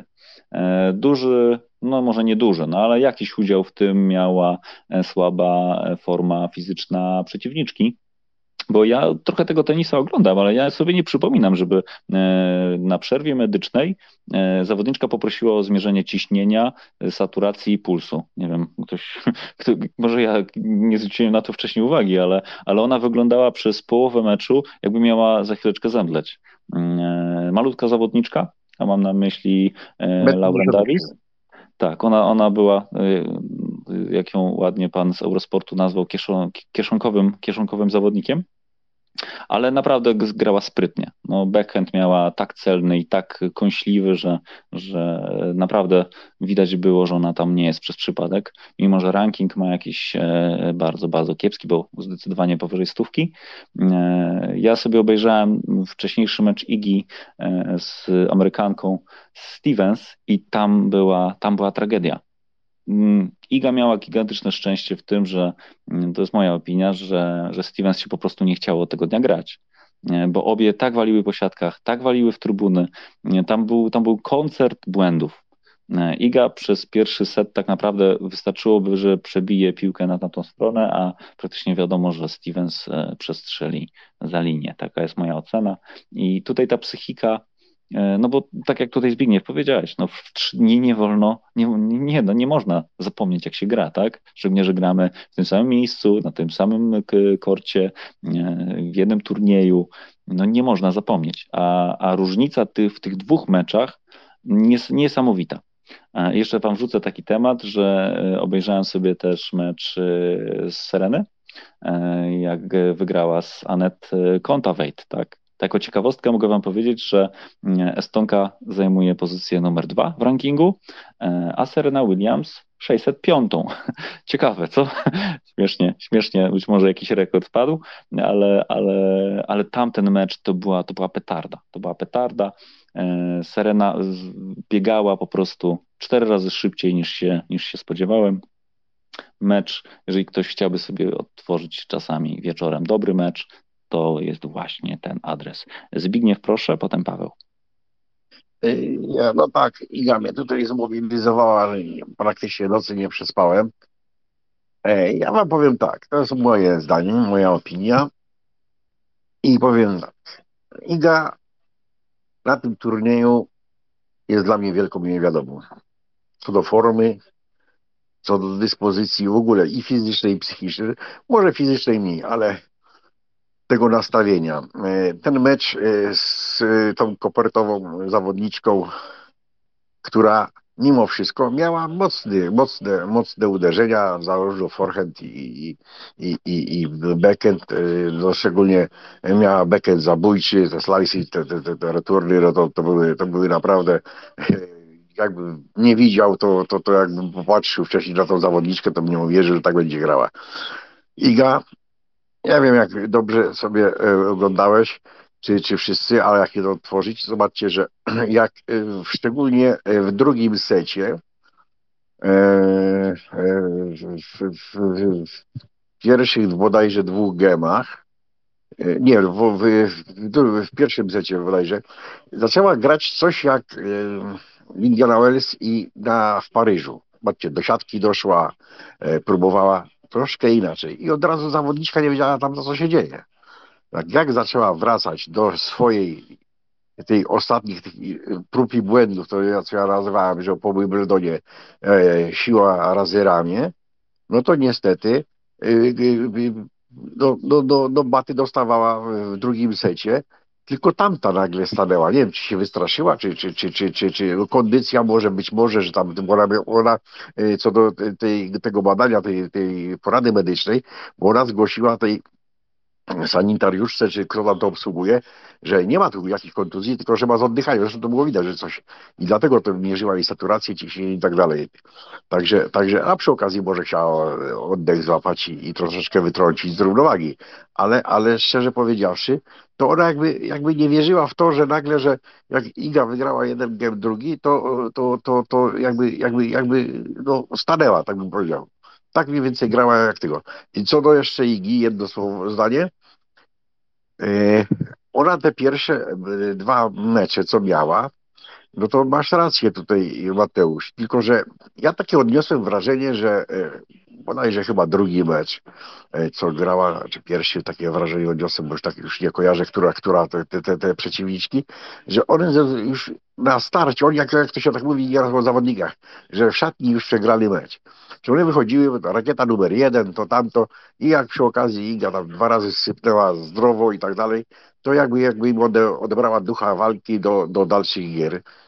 I mi się wydaje, że tak e, szczególnie, szczególnie ten drugi mecz, ten ostatni set, to już tak jakby bez bicia oddane, co to, co mówisz, e, e, w pole, jak to się mówi, w siatkę i tak dalej, i tak dalej. Także tutaj, dlatego nie miała Iga takiej przeciwniczki, dopiero ta filigranowa dziewczyna, troszkę ją tam pogoniła fes i, i, i strachu napędziła. Także dla mnie Iga po tych wszystkich perypetiach po Wimbledonie, no jest wielką niewiadomą i oby, oby to, to, to jakby przerwała, bo już mówię, są te momenty właśnie trochę takiej tej urozmaiconej gry, troszeczkę poganiania przeciwnika i wszystkim y, były momenty cierpliwej gry, czyli tych odbić kilka czy kilkanaście, chociaż prostych na środek kortu nie ganiała tak jak w poprzednich tych meczach, y, słynnych turniejach, które wygrała, y, po rogach rozstawiała przeciwniczkę, ale już były te momenty. Były te i lop, i, i, i ten smecz piękny, który, który jej wyszedł taki, że tak dalej. Więc już to namiastka. Jeśli do tego wróci, to gdzieś daleko zajdzie. Jeśli będzie tak, jak e, walczyła z tą zawodniczką przez te 3-4 gemy, to powiem tak, e, e, daleko nie zajdzie. I tego się boję. Oby tego nie było, bo przecież wiadomo, że jej kibicujemy, Mam nadzieję, że, że, że te wnioski pomału wyciągają, bo pierwsze oznaki są, czyli jaskółki może nie szyją wiosny, ale dobre, że są. Tyle. Dziękuję Ci bardzo. W międzyczasie Wam powiem, że w drugim secie Polska 25-15, w trzecim 8-3, także jesteśmy na bardzo dobrej drodze, żeby w trzech setach e, pożegnać Tunezję, Tunezję z turnieju. Pawle, proszę. I spotkać się z Amerykanami. Mm, tak, za chwilę o tym pogadamy. Proszę, Paweł. Wiecie co, co do Igi, no to ja tak kieruję to wszystko, co, co, co dobrego do niej i nie chcę się wypowiadać na temat tej gry. E, powiem tak.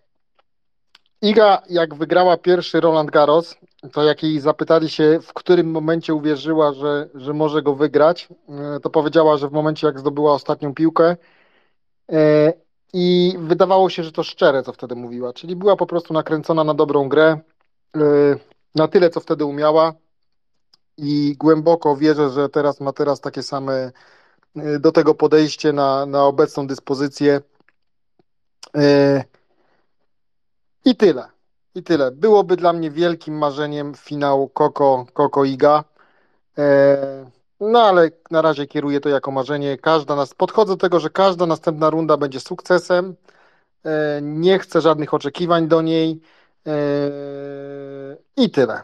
Co do co do, co do Koko, co do Koko, uważam, że to będzie no, no dziewczyna, może głupio to zabrzmi, a to może nawet nie powiem, ale no stworzona do wygrywania.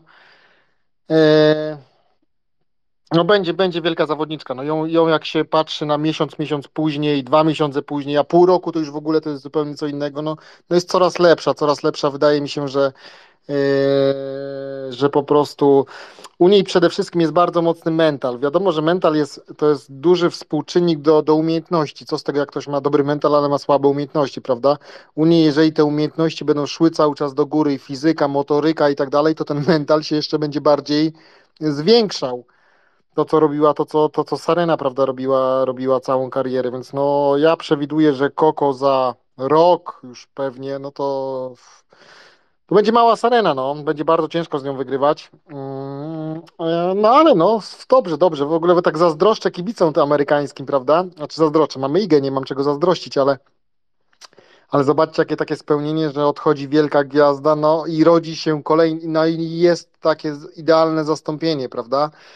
Eee, tyle. No i co do Sareny się chciałem powiedzieć, no to co tam napisałem na Twitterze, no ja takich emocji nie przeżywałem, powiem wam szczerze, chyba, chyba ten pierwszy mecz, jak e, Iga wygrała Rolanda, to tak przeżywałem. No coś, coś nieprawdopodobnego, no 40 jednoletnia kobieta, no naprawdę, no trzeba to z całą sympatią do niej powiedzieć, no, ale no z solidną nadwagą, Yy, taką nadwagą trzeba powiedzieć życiową, pociążową też, yy, to ona wcale niekoniecznie musi dużo jeść, ma taką budowę, ma taką przemianę materii, zawsze, że tak powiem, te kilogramy ona miała, trochę ich dowaliła, wiadomo też wiekowo i właśnie i pewnie jej ciąża i tak dalej. No to, co ona, to, co ona zrobiła w tym meczu yy, z tą, z tą Estonką, no to to jest kosmos po prostu, to jest po prostu pokazanie, pokazanie jakim ona jest sportowcem, kim ona jest, kim ona była, co ona zrobiła. No takie mecze to, to jest dla mnie to jest czasami coś więcej niż wygranie turnieju wielkoszlemowego. Ja tego drugiego meczu no już niestety nie oglądałem. E, nie oglądałem, gdzieś tam sobie rzucę okiem, no ale podejrzewałem, że, mm, że zaskoczy ją jakaś taka dziewczyna, która nie powinna ją zaskoczyć. No z różnych względów, prawda? Uważam, że błędem też było, że grała tego debla. No dla niej ten dzień, od... dla mnie na przykład kuźwa jest czasami problem, że, że gram dzień po dniu coś tam w tego skłosza, prawda? Dla niej, że tak powiem, to tym bardziej mm, przed wysiłku, jaki jest, jaki jest w tenisa. Eee, no i tyle. A, jeszcze pytanko może, jak wiecie, bo za chwilę się zaczyna mecz Koko z, z tą Chinką. Czy to jest ta Chinka, która tak ładnie grała eee, w Rolandzie, co tam wtedy odpadła z Igą, czy to jest jakaś inna Chinka, bo nazwisko to samo, jak wiecie, to chętnie usłyszę. Dzięki. Mm, zaraz ci sprawdzę tą Chinkę e, i tak po kolei. Tak, Cory e, Gauf, Koko może, może dojść do finału, jak najbardziej tak, jeżeli tylko poradzi sobie z Ons Jaber. Jeżeli sobie poradzi e, z, tak naprawdę z rakietą chyba numer 4 teraz aktualnie, e, to tak, to jak najbardziej trafi do, trafi do finałów. A z drugiej strony tak naprawdę mamy Kwitową. Kwitowa piękny, piękny mecz e, rozegrała z Muguruzą warto, warto zobaczyć. Jeżeli chodzi o Williamsową, ja wrzuciłem na górę taki, takie krótkie podsumowanie, którą, które jakby jest pięknym, pięknym obrazkiem, a dodatkowo jeszcze tak całkiem, całkiem na marginesie chciałbym Wam taką jakby dołożyć taką kolejną cegiełkę do naszego programu. Mm, co myślicie o tym, żebyśmy sobie pogadali kiedyś o filmach, o sportowcach? Ja sobie zaplanowałem na ten tydzień odkopanie e, zwycięskiej rodziny, który mówi o, o, o Williamsach. E, I może też, może macie jakieś swoje ulubione filmy, może chcielibyście się kiedyś wymienić informacjami o tym, to będzie mi bardzo miło. Jeżeli chodzi o przegrany mecz Williamsowej, e, tak, tam tak naprawdę rozłożył ją brak kondycji. Jestem absolutnie y, zgodny z Tobą, Paweł, że tak naprawdę ona no, może dałaby radę, jakby to było dwusetowe, dwusetowe spotkanie, ale w momencie, kiedy przegrała tego, mm, tego jakby, przepraszam, wygrała tego drugiego seta, płacąc olbrzymi, olbrzymią cenę, jeżeli chodzi o, o, o energię, no to trzeci po prostu 6-1 to już była, to już była miazga. E, tutaj tak naprawdę wszyscy są nerwowi na tym turnieju. Kogo, kogo by się nie, na, na, jakikolwiek mecz by się nie popatrzyło, to wszyscy mają jakieś emocje w sobie, które wynikają, nie wiem, może z rangi. Może z rangi turnieju, może z tego, że podobno wcale nie gra się super fajnie na amerykańskim, e, amerykańskim obiekcie, gdzie jest 22 tysiące absolutnie e, najgorszych chyba kibiców na świecie, bo oni łażą z tymi hotdogami, w ogóle nie zwracają uwagi na, na polecenia stewardów. Ja byłem, ja byłem jakby to niezwykle zaskoczony, kiedy widziałem, że praktycznie co trzecią piłkę, co trzecie podanie w pierwszym secie Igi Świątek w ostatnim meczu, sędzia musiał tam informować, żeby ktoś tam nie łaził z tym hotdogiem. No, no po prostu porażka. Zbigniew, proszę, potem Kuba. Ja tylko tak chciałem szybciutko uzupełnić, y, bo tutaj Paweł y, praktycznie pewne rzeczy rozstrzygnął, bo nie wiem, czy przypominacie, zaraz po Roland Garosie y, ja mówiłem co do Koko, że ona jest jeszcze sporo młodsza osoba, chyba w tej chwili około 19 lat, że no to dla mnie jest rakieta numer jeden w, w, w krótkim czasie. Może jeszcze nie w tym roku, no bo to już za, za duże są odległości punktowe, ale tak, warunki fizyczne idealne. siła już wytrenowana duża, technika też, przewidywalność i przede wszystkim niekonwencjonalne zagranie dość mocno urozmaicone. Także tutaj, tutaj jakbym tylko tyle, e, że tak powiem, tym podsumował, e, bo, bo to faktycznie to będą, będą notabene to Iga ją zlała, ale powiem szczerze, teraz to wątpliwa sprawa, e, czy, czy by dała radę, chyba że po prostu wróci na swoje tory. I jeszcze jedno, bo tak chodzi mi po głowie. E, mnie się wydaje, że mm, to, ale to są moje odczucia, być może, że, że pokrywają się z, z innymi innych osób, ale mnie się wydaje, że e, Iga, jak już wróciła na te turnieje po tej przerwie Wimbledon i tak dalej, to chyba tak, takie ja odnoszę wrażenie, że jak nie tu przyczyn szukać, czy takich, czy tych nerwowości, czy tak dalej, to mi się wydaje, że mam wątpliwości, czy ten e, ranking pierwszego miejsca troszkę jakby ją nie uwiera, że wchodzi jako faworytka E, w prasie na pierwszym jest jako faworytka i tak dalej, i tak dalej. I każde poczynania są dwa razy więcej komentowane, czy to na plus, czyli z wątpliwościami w stosunku do innych zawodników, czy znaczy zawodniczek. Nawet, które rozegrają dobry mecz czy coś, to ona jest jakby, jakby na tym piedestale i tak się zastanawiam, czy czasem jej to ciut, ciut tam gdzieś nie siedzi z tyłu głowy. To tyle. Dzięki Zbigniewie. E, odpowiedź, odpowiadam Pawłowi. E, tak, to jest dokładnie ta sama Chinka, która tak ładnie grała w Wimbledonie, zgadza się.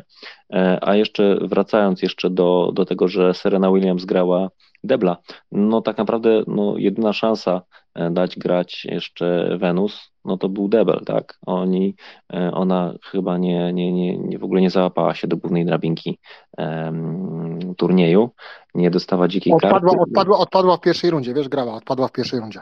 A to przepraszam, a to przepraszam, tak nie pamiętałem w ogóle, żeby ona, ona startowała. Także możliwe, że, że po prostu gdzieś sobie tak wymarzyły, że, że, że spróbują jeszcze w deblu.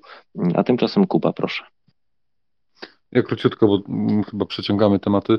E, ja życzę świątek e, jakiegoś wielkiego przeciwnika, jakiejś wielkiej przeciwniczki. Uważam, że mm, każdy wielki sportowiec, naprawdę wielki, wiecie, ten największy z największych, ma swojego wielkiego przeciwnika.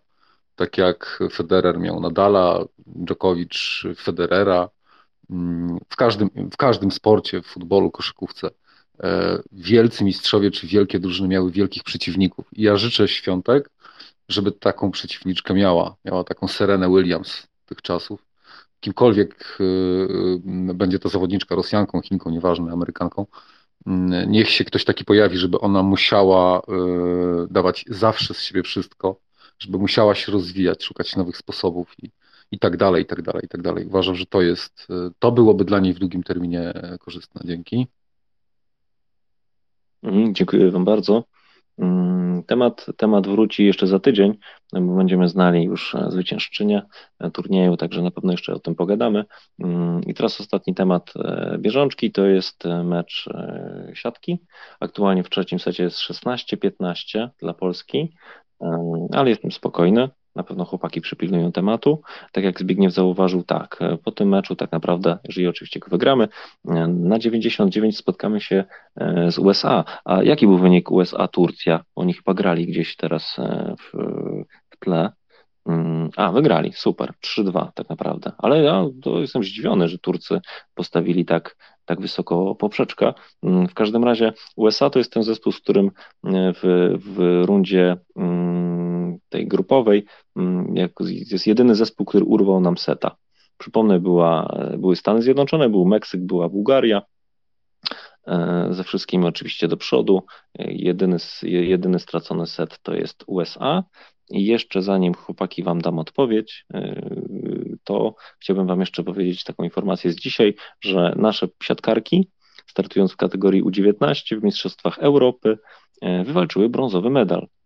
Wygrały z Holenderkami 3-1 i, i, i zdobyły brąz. Także to jest bardzo miła, miła, miła informacja. E, Zbigniewie, coś chciałbyś dodać jeszcze do siatki? No tak, bo to akurat jest jeden z moich koników sportowych bo w młodości trochę uprawiałem w takiej drużynie jak Czarni Radom, ale to były dzieje ho, ho, ho i jeszcze da, dawne, ale mniejsza o to. W każdym razie tak, siatkówką to jest tak.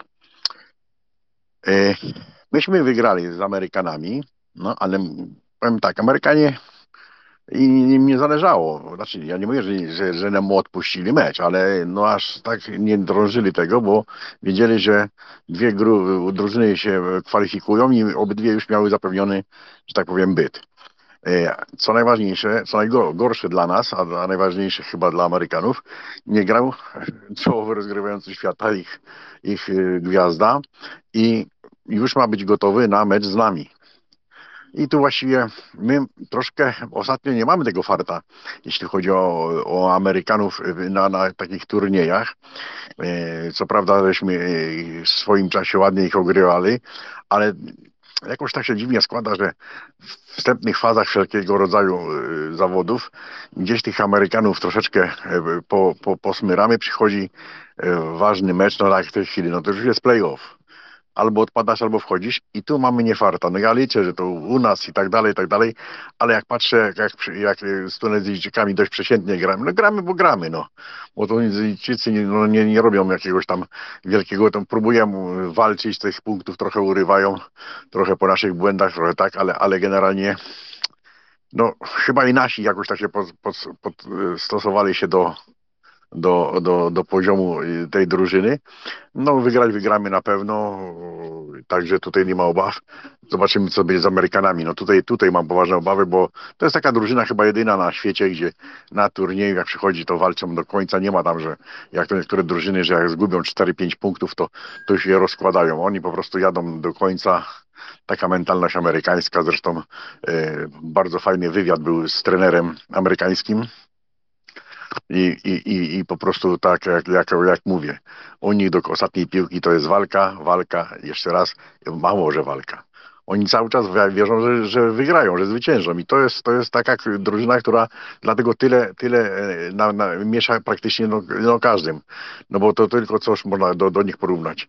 Francuzów, bo Brazylijczycy no niby grają, ale jakoś tak mi się wydaje, że chyba tutaj nie mają wielkich szans na, ścisły finał, czyli, czyli pier, pierwszy dwójkę o główny finał e, Mistrzostw Świata.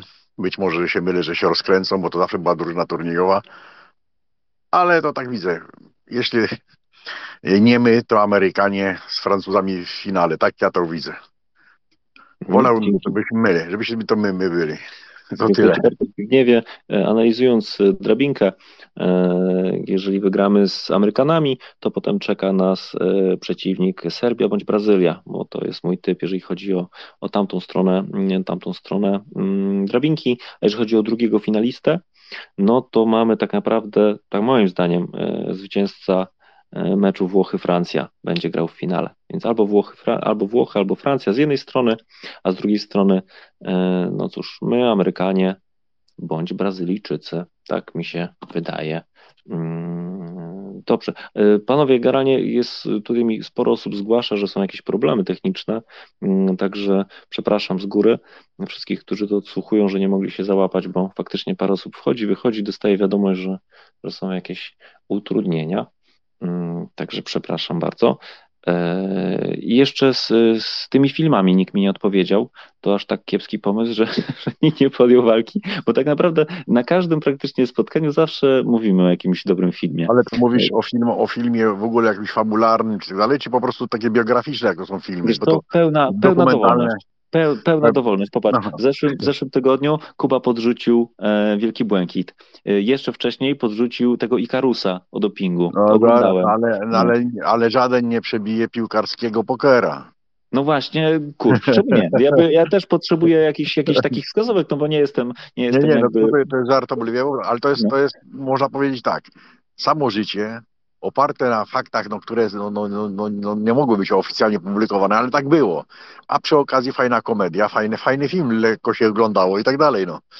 Troszkę oparta, wiesz, na rzeczywistości, którą, którą myśmy przeżyli wreszcie ukoronowanie, czyli sądowe sądowe pozwy dla, dla tak zwanych fryzjerów i tak dalej, ale to tak mówię, jak mówimy o filmach, to mówię, kwestia czy fabularne, czy, czy, czy bo są i biograficzne filmy, I, i teraz Kanał, Kanał Plus pokazuje takie wywiady ze sportowcami, z niektórymi trenerami. Prowadzone są na razie zagranicznymi głównie, tam angielska głównie króluje liga, ale, ale są, no więc mówię, czy biograficzne, czy, czy dokumentalne takie o danym sportowcu i tak dalej. Ostatnio było o, o Bronku Malinowskim, co prawda to lekkoatleta, no ale, ale, ale to też, no to jest sportowiec, no bo to ogólnie mówimy o sportowcach. Także, także tutaj no jest to, jest to, jest, jest to temat bardzo szeroki, na pewno ciekawy. Ja jak, jak coś takiego trafiam w telewizji, to, to oglądam, bo, bo, bo to, to, to, to to jest coś wartego bardziej niż tam jakieś tam seriale jak Miłość, nikomu nie ujmując oczywiście zainteresowań, no ale, ale, ale takie jest prawda, no. Jak będziesz miał coś ciekawego, to na pewno będzie się warto nad tym tak powiem, pochylić. No, najfajniej byłoby wtedy, kiedy każdy by sobie coś obejrzał i, i, potrafilibyśmy sobie jakby wymieniać się doświadczeniami, bo tutaj Zbigniew pełna dowolność. Ja jakby ja nie narzucam jakichś sztywnych, sztywnych zasad. Jeżeli na przykład kogoś interesują bardziej fabularne, proszę bardzo, ktoś lubi biografię albo dokument, czemu nie? E, tak naprawdę z ostatnich takich, e, które tak must have, e, musi każdy obejrzeć, no to Wielki Błękit, to co Kuba polecał. E, wczoraj rozmawialiśmy o, o, o Monteverestie, e, jest też film taki bardziej, bardziej hollywoodzki, także chłopaki, bierzcie, podsłuchajcie wszystko, co, co popadnie. Jakub, potem Met, a potem oddamy już głos dla Ani i ruszymy z głównym tematem dzisiejszego, dzisiejszego spotkania. Dzięki. Odnośnie filmów to koniecznie, koniecznie, to, to jest przeciekawy temat z najlepszych e, rzeczy sportowych wrzucam już dzisiaj, to dla kibiców szkarskich w wieku, mm, powiedzmy moim, czyli mniej więcej w wieku 40 lat, to, to jest ostatni taniec. To jest tak, to jest serial co prawda, tak? Nie wiem, może wszyscy oglądali, nie wiem, natomiast jest to tak fenomenalna rzecz, że, że to trzeba zobaczyć. No, czasem Michaela Jordana i, i, i koszykówki w Stanach moja, moja, moje czasy gówniarza, to, to to jest rzecz znakomita, fenomenalna. Polecam bardzo. Dzięki. Dziękuję bardzo. Met, proszę. Dzięki. Nie, no, temat z filmem jest po prostu Mistrzostwo Świata. Ja już od razu mam przed oczami e, film Le Mans z, z początku lat 70. ze Steve'em McQueenem. To, e, to pewnie Izba Pamięci Narodowej dla niektórych ale to jest jakby jeden z moich y, ulubionych aktorów. No i ten film jest też, myślę, wart obejrzenia. Także jeżeli będziemy y, robić kolejkę, jak to będzie działać, to ja muszę, kurde, obejrzeć ten film sobie jeszcze odświeżyć i jestem gotowy, bo to, to, to nie, fajny pomysł, fajny pomysł, bo to rozumiem, nie muszą być filmy biograficzne, to, to mówimy, możemy robić y, dyskusję o po prostu o, o sporcie, bo to, to też jest kawał sportu pokazanego w tym że filmie, o którym mówię. Tak, tak, tak, jak najbardziej tak. Tu wszystko, co można byłoby nawet troszeczkę z przymurzeniem oka połączyć z, z, z tematyką naszego pokoju, oczywiście, że tak. Tak, Lemał jest, to A, trzeba obejrzeć. Zbyszek, to ja rozumiem, że ty omówisz scenę, jak e, pan wybierał i mówi ma być 3-0, to, to ma być 3. No, pewnie pamiętasz tą scenę. Tak? Kiwnij łapką, jeżeli no, pamiętasz. No tak, nawet teraz, teraz leciał niedawno na którejś tam, e, którejś stacji, to też sobie oglądam, bo akurat taki dobór aktorów, że to się nie da, nie da się spokojnie e, raz obejrzeć, bo to ilekroć wraca, to oglądam, bo to, to, jest, to jest taki, taki no klasyk dash, który jest, no, no, no, no, no pokazuje dawną rzeczywistość, no nie, nie tak dawno, bo tak bym powiedział, no. Także tutaj, ale, ale nie tylko to, bo, bo tutaj właśnie było, jak tutaj nadmienił z NBA, bardzo fajny, fajny film też był. E, było też e, o, o, o tych, e, jak on się nazywa, taki fajny, to co prawda to był dokument o, o naszym tym, tym Nowaku, taki co tam miał tą chorobę taką, którą się nie żyje w Bundeslidze spędził, no to też taki dość wzruszający był film. Także jest, jest na temat sportu, jest filmów i fabularyzowanych, i, i dokumentalnych, i takich y, relacji, że tak powiem. To jest, jest cała masa, no trzeba by poszperać teraz, bo to ja obejrzę, ale tak się często to, jak coś się pokazuje, trafię, oglądam, ale że tak powiem, nie odnotowuję gdzieś tak, żeby to, żeby tam odszukać, żeby poszperać, bo naprawdę jest gro, gro, gro takich rzeczy, które, które się, że tak powiem, pokazują. Nawet był ciekawy taki, nie wiem, czy to jak to nazwać, czy to reportaż, czy film, na temat Kubicy, co, co, co tych perypetii tego pierwszego wypadku na torze e, w e, Kanadzie, a później tym wypadku coś zaczął się bawić w rajdy i tak dalej, później jak dochodził do tego, także no, no jest, jest tego sporo, faktycznie jak ty jest zainteresowanie, no niech każdy sobie poszpera i coś tam sobie po, po, po wymieniamy do oglądania i tak dalej, no. Pewnie, dokładnie tak. A mecz jest... Że Ania się nie gniewa za moją uwagę, bo to taka trochę seksistowska, ale może nie oglądała. Nie, to nie nadzieję, że Ania... Medard, Medard, jak ja bym mogła się na ciebie pogniewać? No proszę cię. To jest w ogóle e, bardzo fajne dajecie tutaj, e, ja w ogóle obejrzę ten film, który proponowałeś, bo nie wiem, chyba go nie oglądałam. Natomiast ale... jeżeli chodzi o takie właśnie analizy... Polski poker. E, to tak, to ja mam propozycję, żeby obejrzeć polski poker i dla kontrastu na przykład Moneyball, to będzie akurat taki kontrast. E, piłkarski, ja, przepraszam. Piłkarski poker piłkarski obejrzyj, poker. uśmiejesz się po tak. Tak, ja oglądałam, ale też można dla kontrastu obejrzeć Moneyball, czyli różnica w zarządzaniu y, różnymi właśnie tego typu, różnymi właśnie, czy drużyną, czy, czy, czy w ogóle klubem, tak? A co to za film jest? Czekaj, bo to mnie zaintrygowałaś teraz, już, kurde, już sobie muszę to zapisać. E, z DiCaprio, Leonardo DiCaprio, e, Moneyball. Polecam. Manie z Brodem Pittem raczej nie z DiCaprio. Moneyball to jest... E, tak, tak, tak. E, to jest znakomita rzecz, słuchajcie, bo to jest też na faktach film, e, tak luźno troszkę powiązany, ale to jest pra prawdziwa historia właśnie tego, jak e, zarządzano drużynami sportowymi w Stanach. Fajna rzecz, polecam. Oscarowy film chyba. Ja potem wrzucę, ja potem wrzucę w podziękowaniach za audycję, na pewno wrzucę parę takich ciekawostek, które warto sobie odnotować i no, fajnie, to jest, to jest moim zdaniem ciekawy eksperyment, czy, czy będziemy w stanie jakby zainteresować inną osobę jakimś fajną, jakąś fajną e, takim reportażem o filmie. E, także super. Jeżeli coś, co ja mogę polecić z tematyki wyścigowej, e, to na pewno Rush z, o rywalizacji Hunta i, i Prosta. No to, jest, to jest też mocna, mocna pozycja. Ale dobrze, ruszmy dalej z tematami. E, przy okazji mogę Wam powiedzieć, że 3-0 wygraliśmy z Tunezją do 20, ostatni, ostatni set, także mm, czekamy na mecz e, ze Stanami Zjednoczonymi. A tymczasem Ania i jej dzisiejszy, dzisiejszy temat. Oddaję Ci głos, Aniu, proszę. No szkoda, że coś dzieje się spokojem dzisiaj, e, bo kilka osób też do mnie pisze, że właśnie nie może się dostać. W tej chwili nam współhost zniknął. Mam nadzieję, że to tylko jakieś chwilowe zawirowania.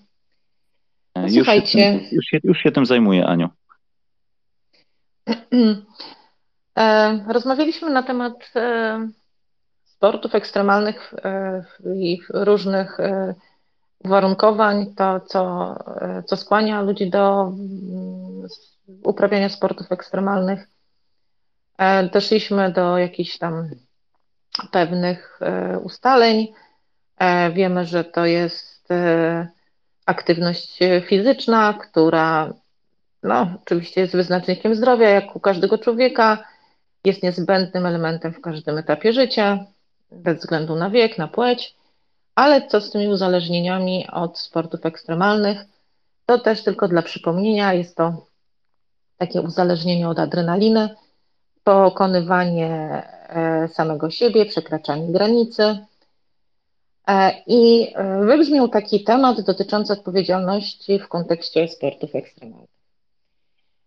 Odpowiedzialności takiej ogólno pojętej za taką, zarzucenie tego tematu, zaproponowanie właśnie tego. Bardzo dziękuję Ani Grycie, która tutaj próbowała dojść, ale niestety nie dotarła do nas. Bardzo żałuję, ale mam na, nadzieję, że panowie mnie tutaj wesprzecie w dyskusji. To tak pokrótce. E, Mateusz za chwilę będzie tutaj mnie poganiał, że ja za długo mówię, wiem, Mateusz.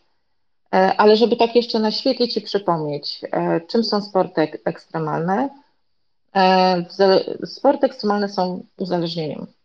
jest to uzależnienie behawioralne w odróżnieniu od substancji psychoaktywnych.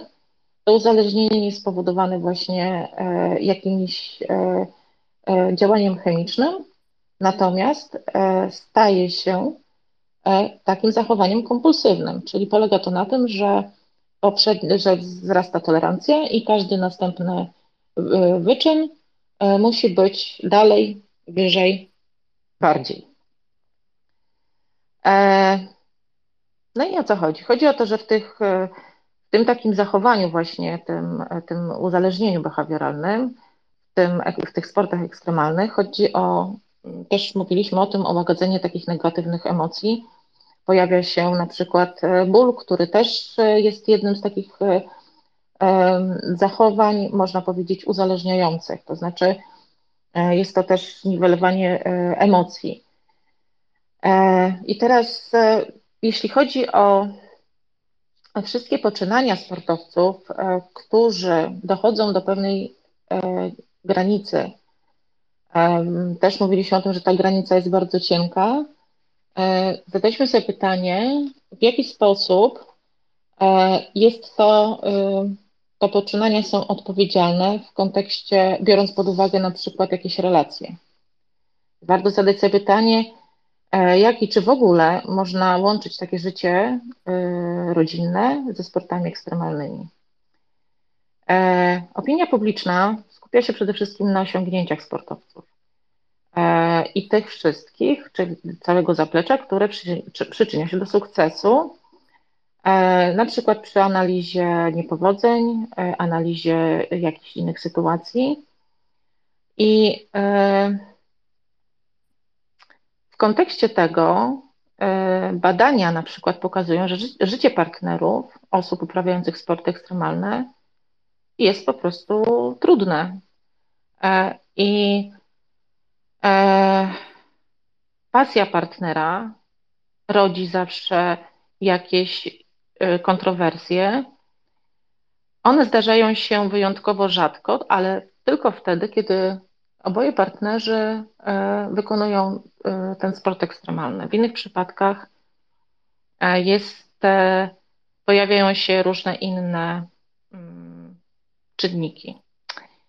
Jakbym chciała powiedzieć o tych czynnikach, musiałabym mówić bardzo dużo, ale może tutaj zrobię taką krótką przerwę, bo może ktoś chciałby się do tego odnieść. Czy się ze mną zgadza? To może Medard. Proszę bardzo. Dzięki, nie no, słuchaj, tak mnie zaintrygowałaś i zainteresowałaś, że ja bym tu y, dał Ci czas bez ograniczeń, bo to rozmawialiśmy na tym y, y, kiedy, dwa dni temu o tym i tak żeśmy przelecieli się po tym te temacie, wzięliśmy zupełnie jakby inne wątki, natomiast to, co mówisz, to jest bardzo jakby tak głęboko powiedziane, ale to jakby wynika z Twojej specjalności i ja jestem za tym, żeby tego wysłuchać jakby w pełnym wykładzie. To, to bezapelacyjnie, jeżeli mam nadzieję, że wszyscy się z tym zgodzą. Dziękuję. Mateusz? Ja jeszcze dołożę, dołożę parę wypowiedzi, które tak naprawdę mm, dodają parę argumentów do, do tego, co powiedziałaś, Aniu. E, na przykład wypowiedź Roberta Karasia, po tym jak zrezygnował e, w trakcie, w trakcie wyścigu e, z rywalizacji w ultramaratonie. Mówi tak, lubię ten ból, on mi daje wolność, jestem do niego przyzwyczajony. I potem jest Widzę, e, widzę, że reszta zawodników już musi siedzieć, bo nie jest w stanie już wytrzymać z kręgosłupem, z szyją i muszą wstawać na, e, do pozycji siedzącej. Ja mam taki talent, że potrafię długo wytrwać. Każdy myśli, że ultra to jest nie wiadomo jaki wysiłek, ale ja nie cierpię. I mówi to gość, który musi przejechać na rowerze 1800 km, przepłynąć 38 km basenu, e, no i tam przebiec, już nie wiem, 420 kilometrów, tak? Mówi to ten sam człowiek, który, który to nie jest dla niego żaden wysiłek, tak? To jest jedna wypowiedź. Druga wypowiedź dosyć, dosyć e, głęboko komentowana, e, głównie przez osoby, które, które nie rodzą dzieci. E, cytuję, źródłem mojej siły była moja żona Ela i zostawiając nasze cierpienia, wstyd, byłoby, byłoby mi narzekać i się wycofać. Byłem z nią podczas porodu. Poród trwał od 7 rano do 10 w nocy. Widziałem niemożliwy ból i cierpienie. I tam dalej, dalej, dalej. E, mm, kim byłbym ja, gdybym w tak, w, w tak błahym w tym kurczę, przepraszam wam, w tak błahym w tym porównaniu cierpieniu odpuścił. Dziękuję Ela za to, co zrobiłaś i robisz dla naszego dziecka. Dziękuję za twoje wsparcie każdego dnia. To ty, a teraz i Dawid dajecie mi siłę, aby wszystko przetrzymać. I tutaj mówimy też o triatloniście, który tak naprawdę e, no, ma małe dziecko, poświęca e, mnóstwo czasu na treningi. E, dziękuję swojej żonie, że urodziła mu dziecko i jakby porównuje jakby tak w takim dziwnym nawiązaniu do tego, że on e, startuje i to i ten start jest taki mało ważny e, i jest i wymaga dużo mniejszego przygotowania. Jakby no tutaj daleko nie trzeba szukać e, mm, jakby w ogóle całkiem odmiennego punktu widzenia u, każdych, u każdego z bohaterów. Paweł, proszę. No ja tak króciutko bardzo. Wiecie co, z tymi sportami ekstremalnymi, no i tak jak tutaj o Karasiu wspomniałeś, no to to chyba dotyczy, wydaje mi się, że bardzo jakiejś takiej niszowej grupy ludzi, bo, no bo jednak e, przygotować organizm do takiego bólu, do takiego cierpienia nawet to trzeba nazwać, no naprawdę to no to trzeba mieć jakieś, nie wiem, uwarunkowania genetyczne, psychologiczne. E, nie umiem tego nawet nazwać, no bo ja tam trochę biegałem, no ale nigdy jakoś maratonu nie lubiłem. Dwa czy trzy razy biegłem w tym maratonie, no i no to nie, dla mnie to, to, to, to już nie było. Dlaczego nie biegałem? Bo dla mnie to nie było już frajdy. No jakiś ten 35 kilometr i, i ta ściana się zaczyna, to po prostu to już nie było dla mnie, jakoś nie sprawiało mi to przyjemności, tak jak na przykład półmaraton, gdzie, gdzie, gdzie, gdzie to no, zupełnie inny bieg, to bardzo lubiłem, e, to no to jest dla mnie, to jest, to jest, to jest jakieś, nawet wszystkie te sporty ekstremalne, słuchajcie, niektórzy no robią robią rzeczy, które no, dla zwykłego śmiertelnika są po prostu no, no, niemożliwe, jakieś tam wspinanie wysokogórskie. E, wydaje mi się, to jest jakiś określony procent ludzi, nad promil ludzi, którzy są w naszym społeczeństwie, którzy są, mają jakieś takie uwarunkowania psychologiczno-genetyczne do, e, do takich sportów, że tego się nie da, nie da się wytrenować. No, tak, jak popatrzycie na niektórych swoich na przykład znajomych. No i na przykład mielibyście sobie wyobrazić, że on ma, nie wiem, no dobra, nawet przebiec ten głupi maraton, prawda? no to to jest często niemożliwe, prawda? No, ja mam mnóstwo takich znajomych, którzy, e, którzy pięciu kilometrów nie przebiegną, tak? A wcale, a na przykład mogliby sylwetkę taką zrobić, żeby, żeby to zrobić bardzo prosto, tylko po prostu no, ich organizm nie jest, że tak powiem, nie ma tolerancji, e, tolerancji bólu. Ale tak jak mówię, to jest dla mnie kwestia chyba, chyba jakiejś genetyki i psychologii, z którą się rodzimy. Dzięki. Dzięki, Zbigniew, proszę. To ja no dobrze. A, no, Aniu, Aniu, bardzo proszę, twój temat, proszę bardzo, Aniu. E, to ja tylko jeszcze tutaj chciałabym tak e, mm, nie deprecjonować oczywiście tych sportowców ekstremalnych, dlatego że e, ten sport ekstremalny, który niesie za sobą uzależnienia behawioralne, ma podzielony jest w zasadzie, można podzielić to na dwie takie, znaczy na część pozytywną i część negatywną. Pozytywna to jest taka, która ma bardzo korzystny wpływ na psychikę i na formę fizyczną. Ale właśnie ta negatywna, czyli są to zachowania kompulsywne, e, gdzie zachodzi potrzeba uprawiania aktywności niezależnie od okoliczności zewnętrznych, niezależnie od wpływu na zdrowie, czyli e, sportowiec e, ekstremalny przechodzi takie etapy. Na przykład najpierw jest to oswojenie się z groźną sytuacją, zaczyna uważać ją za znajomą, a tym samym przestaje reagować na to niebezpieczeństwo. I organizm przyzwyczaja się do określonego poziomu adrenaliny.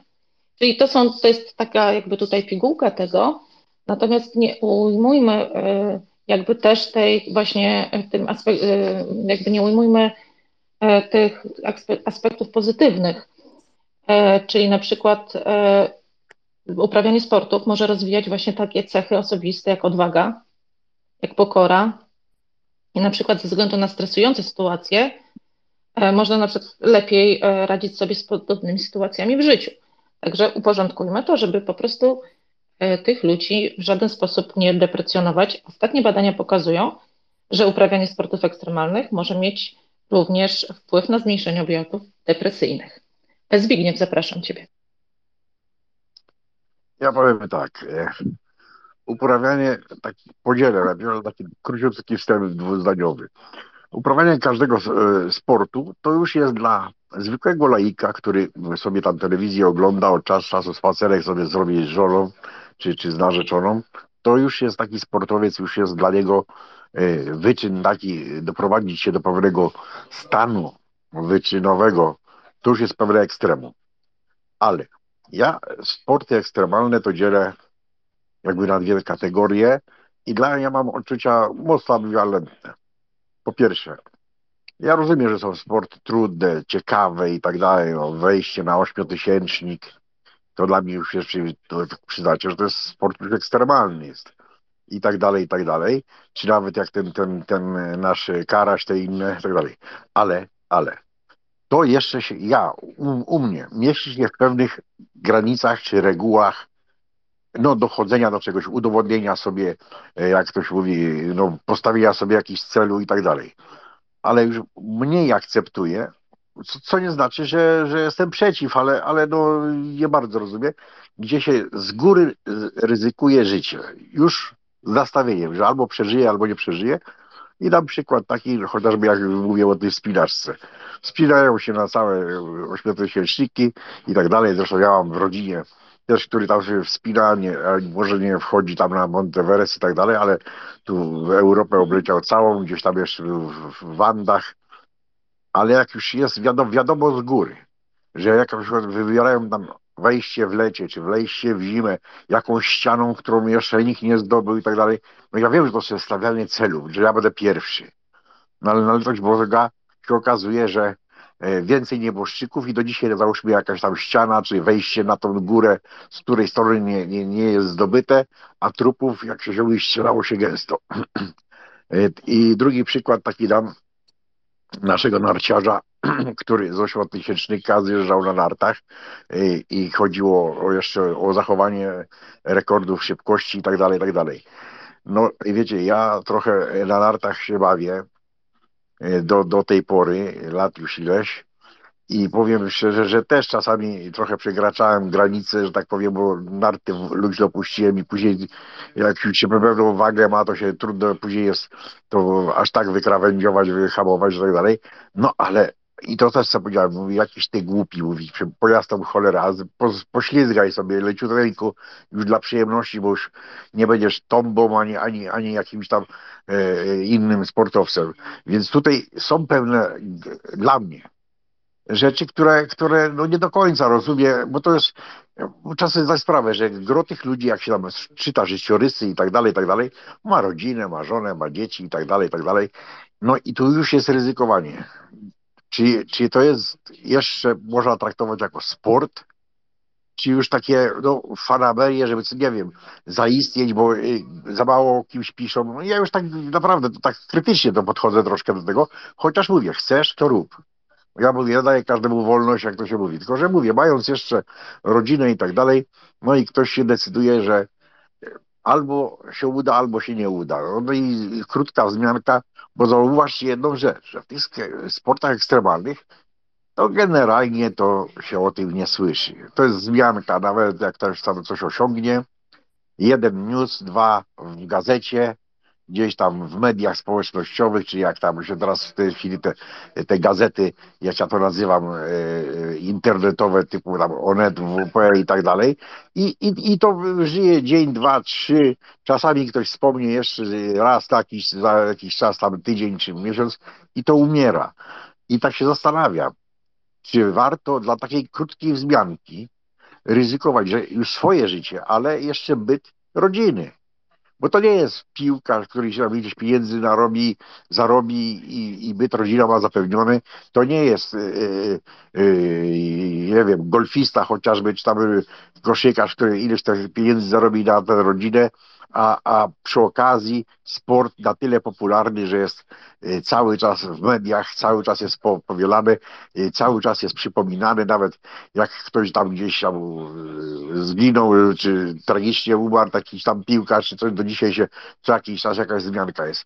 Więc tak, ta część tego sportu ekstremalnego właśnie, taki gdzie z góry można założyć, że no albo będzie skutek, że tak powiem, że dopnie tego, albo nie, bo mówię, reszta to jest, to jest na czasie, yy, taka jest mentalność, zawsze człowiek dążył do niemożliwego i ja to jestem w stanie zrozumieć, tylko takie już przeciąganie, że tak powiem, tak jak mówili o Karasiu. No dobrze, ale to on najwyżej jak szedł z ran, ze zmęczenia.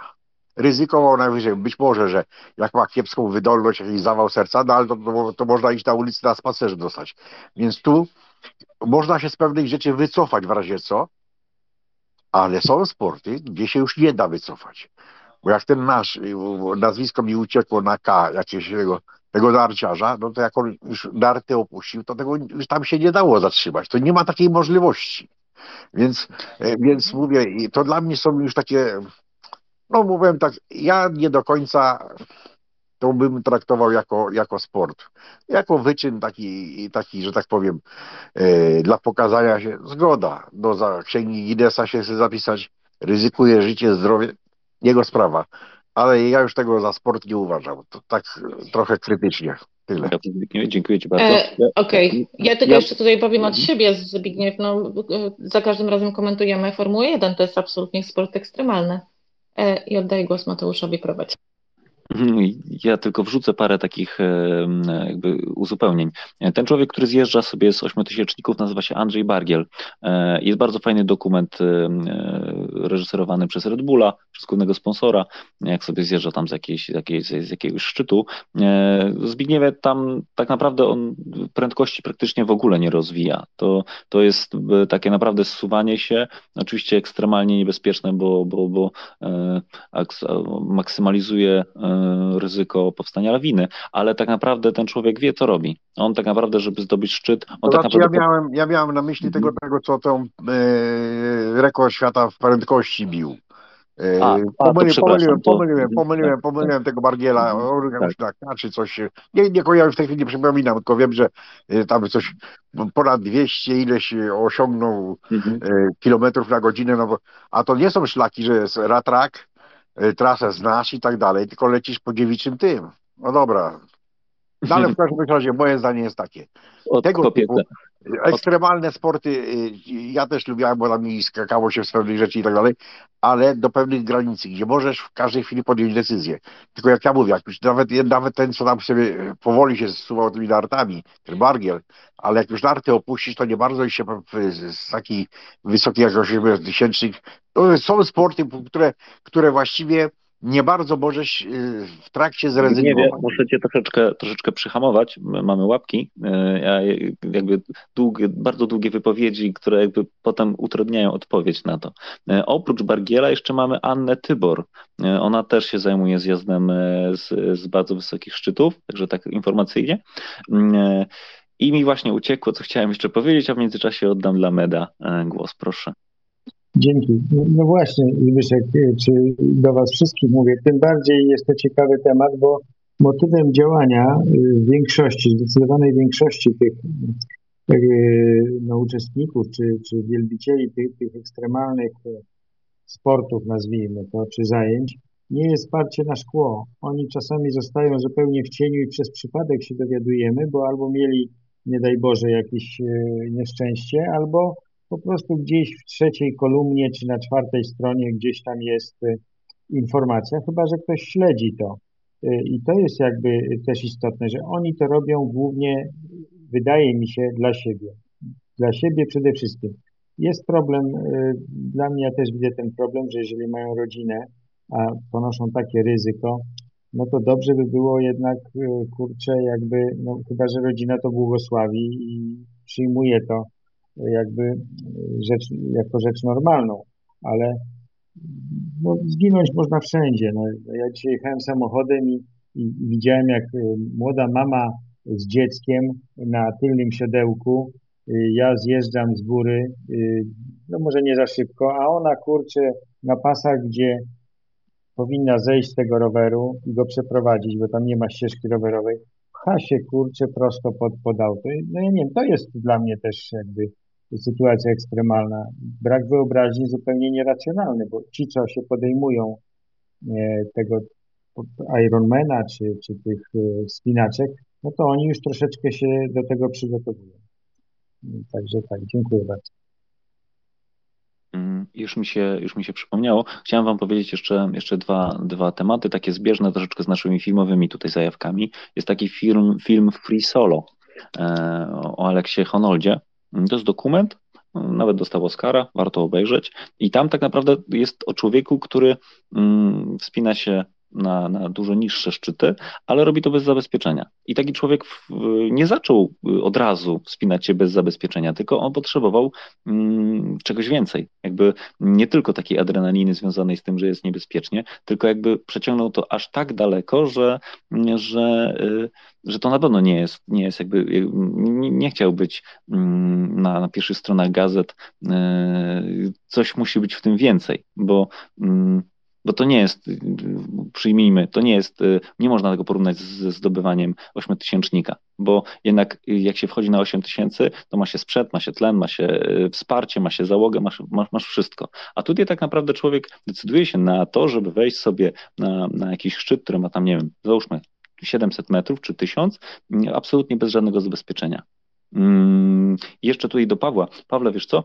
E, jakby tutaj dużo tematów nawijamy, jeżeli chodzi o poświęcenie rodzin y, zawodników ekstremalnych, że ci, ekstry, że, że, że ci sportowcy ekstremalni coś tam poświęcają, ból i tak dalej, tak, i, i, jakby zwiększają to sobie e, e, e, z biegiem czasu. Ale pamiętaj też o tym, że zwykły zawodnik, który na przykład biega maratony, również poświęca mnóstwo czasu i też poświęca, wybiera między rodziną a, a sportem. I to dotyczy każdego, ka każdej dyscypliny, tak naprawdę. I to też jest tak, że na przykład idziesz sobie pobiegać po to, żeby wybiegać głowę, przewietrzyć głowę, różnie się na to mówi, ale tak naprawdę mm, tak mi się wydaje, że Ania ma jakieś, jakieś, jakieś jakby inne przesłanie w tym wszystkim, że my tak naprawdę nie idziemy e, pozbyć się problemów, tylko przykryć jeden problem drugim. No bo jednak bolące nogi i zmęczenie to też jest dla e, naszego ciała i umysłu jakiś problem, który ma nam pomóc przykryć ten mniejszy, tak mi się wydaje.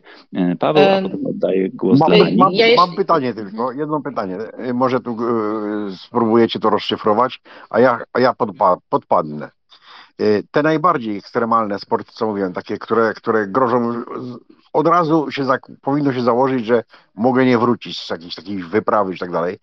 Czy to nie jest czasem troszkę takie udowodnienia sobie, bo jest, ma jakieś kompleksy i wreszcie chce się no gdzieś, gdzieś pokazać, udowodnić sobie, czy rodzinie, znajomym. Tak sobie, tak, tak sobie, tak, tak mi dochodzi do głowy, że czy to czasem też nie jest ja nie mówię, że to jest głównym powodem, ale czy to jeden z powodów nie jest tym, że ktoś wybiera bardzo niebezpieczne, bo mówię, każdy sport jest, jak, jak jest człowiek nieprzygotowany, dla niego może być ekstremalnym, z kontuzją, z tym, z tamtym, ale ja mówię takie bardziej ekstremalne, które słyszymy, że na jakiś, nieraz teraz słyszymy, ale był nawalony, bo takie coś sobie wymyślił, bo tam albo skacze, przypuśćmy, e, gdzieś tam, Bóg wie skądś, z spadochrony. Zbigniewie, muszę ci przerwać, bo to miało być krótkie pytanie, także bardzo proszę, jakby y, twoje wypowiedzi naprawdę muszą być troszeczkę krótsze, bo Paweł czeka, potem Ania i potem ty, dobra? Możemy tak e, zrobić. Dzięki. Paweł, Ania i, i ty Zbigniewie wtedy dokończysz. E, Mateusz, do tego, do tego, co mówiłeś, jak najbardziej się zgadzam. W ogóle ja znam mnóstwo, czy teraz już coraz mniej, ale znam mnóstwo y, biegaczy, amatorów, którzy, y, którzy nie zarabiają nawet złotówki z tego, a bardzo dużo pieniędzy dopłacają, no bo to wcale nie jest taki tani sport, jakby się to wydawało. Głupie zawody, trzeba zapłacić stówę wpisowego, pojechać gdzieś pociągiem czy tam samochodem, gdzieś przenocować, więc tak naprawdę jest naprawdę bardzo drogi sport w gruncie rzeczy. I teraz tak, i ci ludzie często są mega od tego uzależnieni. Sam przez jakiś czas bardzo byłem. Yy, przyczyn jest dużo, przyczyn jest dużo i pewnie to, to by trzeba było jakoś, że tak powiem, bardziej to psychologicznie yy, rozkminić. Wydaje mi się, że często to też może być jakiś taki chęć niespełnionej rywalizacji sportowej. Wydaje mi się, że dużo roczników lat 80. i 90., wcześniejszych nie znam tak bardzo, e, wychowało się jednak na podwórku. Wychowało się jednak na podwórku i gdzieś ten sport, e, gdzieś ten sport był, że tak powiem, w ich życiu ważny. I gdzieś później właśnie może się rodzi jakaś taka inna pasja sportowa już w dorosłym życiu, gdzieś właśnie takie niespełnione, zrealizowane życzenia, kiedy człowiek jakieś tam pokonuje pierwsze, drugie, trzecie swoje bariery, i to się po prostu, no nie, nie uże się użyć, nie, nie boję się użyć tego słowa, się po prostu staje nałogiem. E, I rzeczywiście to może być bardzo de, destrukcyjne na rodzinę. Mm, znam też takie przypadki, gdzie gdzie praktycznie rodziny zostały przez to rozbite, bo facet, że tak powiem, no dostał takiego hopla, że co tydzień jeździł na jakieś zawody i tak dalej, i tak dalej. I to są, wiecie, to są ogromne pieniądze, też jest straty jakieś tam rodzinne. No to problem jest szerszy. Możliwe, że możliwe, że też co, co Mateusz powiedziałeś, że to jest kwestia właśnie, że ucieka się w jakieś tam problemy, e, znaczy zastępuje się, ucieka się od swoich problemów, a tak. E, a co do tych jeszcze, co, co tutaj Zbyszek mówił, mi się wydaje, ja się nie zgodzę do końca. Mi się wydaje, że w tych sportach ekstremalnych, znaczy zwłaszcza jeśli mówimy też i o bargielu, e, w tych sportach ekstremalnych ci ludzie są często bardzo dobrze przygotowani. I tam już wchodzi, wiecie, i elektronika, i jakieś tam sponsorzy, i, i sztab ludzi, i sztab ludzi, wiecie, którzy gdzieś tam są w jakichś bazach i tak dalej. Bargiel jest mega do tych, do tych zjazd z K2 przygotowany i tam są drony i tam, to, to, to, to tak wiecie, to, to, to, to wcale nie jest tak, że on może i lawinę łatwo zrobić, to tam ten śnieg też jest badany, tam też ktoś obserwuje ten śnieg z lornet, no wiadomo, no wszystko się może zdarzyć, yy, ale ja bym ich tak bardzo nie, że tak powiem, nie, nie, nie skreślał, ani nie, yy, nie oczerniał, to za duże słowo, oni wiedzą często, co robią, yy, no i tak, dziękuję i przekazuję dalej. Mhm. Aniu, proszę. E, dzięki. E, to podkreślę jeszcze raz, że naszą intencją nie jest tutaj w żaden sposób e, deprecjonowanie tych osób, e, tylko no, rozmawiamy na trochę szersze tematy niż komentowanie sportu, żeby właśnie poszerzyć świadomość, z czym te osoby się mierzą albo z czym w ogóle to się wiąże. Bo tak jak ustaliliśmy, to uzależnienie to jest takim procesem, w zasadzie każde uzależnienie u człowieka to jest taki proces, kiedy człowiek zaczyna postrzegać siebie jako osobę lepszą, bardziej atrakcyjną niż wcześniej. Teraz, jeśli e, już ustaliliśmy, że jest to jakiegoś rodzaju uzależnienie, czyli ta adrenalina, te endorfiny, tam ten, ten taki właśnie efekt e, endorfinowy się pojawia, to jeżeli patrzymy na uzależnienie i wpływu na zdrowie, czyli na przykład wtedy, kiedy przekracza się tą granicę, to jeśli na przykład dokładnie efekt na przykład e, nietrenowania, czyli przerwania na przykład jakiegoś e, lub zmniejszenia ilości treningu, w takiej sytuacji u sportowca również pojawia się efekt odstawienia, czyli taki objawiający się wahaniem nastroju, e, poczuciem winy, wyrzutami sumienia, jakimś lękiem, jakąś agresją. Czyli pojawiają się dokładnie takie same albo zbliżone objawy, zbliżone do tych, w efekcie odstawienia na przykład alkoholu lub narkotyków. Mamy tylko zupełnie inną substancję, tak? I teraz, jeżeli spojrzymy na to uzależnienie e, w kontekście negatywnym, czyli takiej determinacji również e, w kwestii finansowej, bo często jest tak, że również środki finansowe rodzinne są poświęcane na tą pasję, E, no to tutaj ten negatywny wpływ na relacje rodzinne po prostu jest, tak?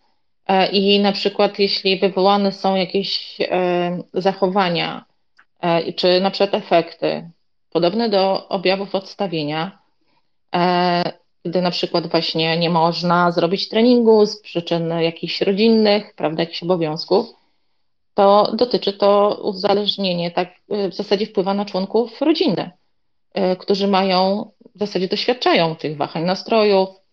E, może to się pojawiać również jakaś agresja lub jakieś jeszcze inne zachowania. Więc rozmawiamy jakby o takich innym jeszcze obszarze niż tylko tym, który my widzimy. No stąd są te nasze rozmowy.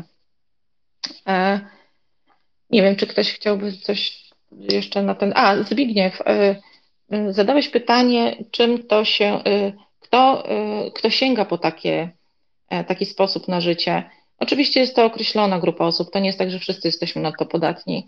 E, zazwyczaj są to jakieś czynniki osobiste, e, jest tych czynników kilka. Jednym z takich głównych no to są takie właśnie konflikty wewnętrzne, jakieś osobiste Mm, takie mm, obciążenia, czy y, no powiedzmy jakby przykrywanie deficytów. Czasami są to relacje rodzinne, czasami jest to e, jakieś mm, absolutnie w sferze psychicznej e, jakieś e, potrzeby, które oczywiście nie dotykają wszystkich jest grupa osób, która po prostu w ten sposób sobie radzi. No, biorąc pod uwagę na przykład mm, osoby uzależnione od innych substancji, można powiedzieć, że mechanizm jest tam tylko, taki sam, tylko że sięgają po inny środek. To tak odważnie tutaj to, e, to podkreślę. Mateusz, chciałbyś coś jeszcze tego powiedzieć? Jeszcze Zbigniew, chciałbym tak? oddać Zbigniewowi e, głos, bo, bo przerwałem. Także Zbigniew, kontynuuj proszę.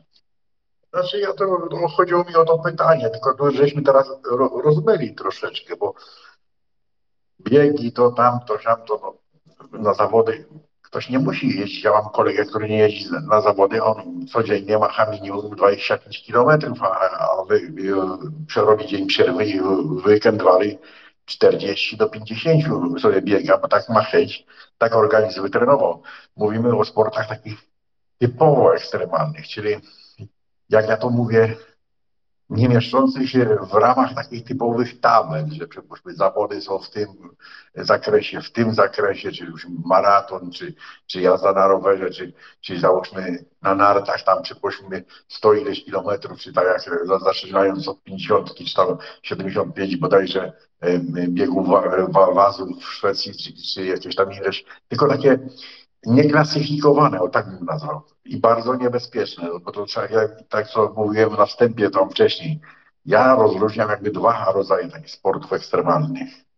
I właśnie mi się wydaje, że to, co ja mówię, mówię, mam zdanie, że mam mocno pewne wątpliwości do niektórych, nazywając to sportami, a ja bym powiedział inaczej, wyczynami, wyczynami ekstremalnymi, które ktoś sobie sam zapodaje, żeby, no, no mówię, czy sobie coś udowodnić, czy jest, mam miał kompleks, żeby zaistnieć, no nie wiem, no nie wiem, ja nie chciałem tego wytłumaczyć specjalnie, Y, to, to jakby w tym kierunku, tak typowo sporty ekstremalne, albo nazwijmy to wyczynami ekstremalnymi, to jest tak.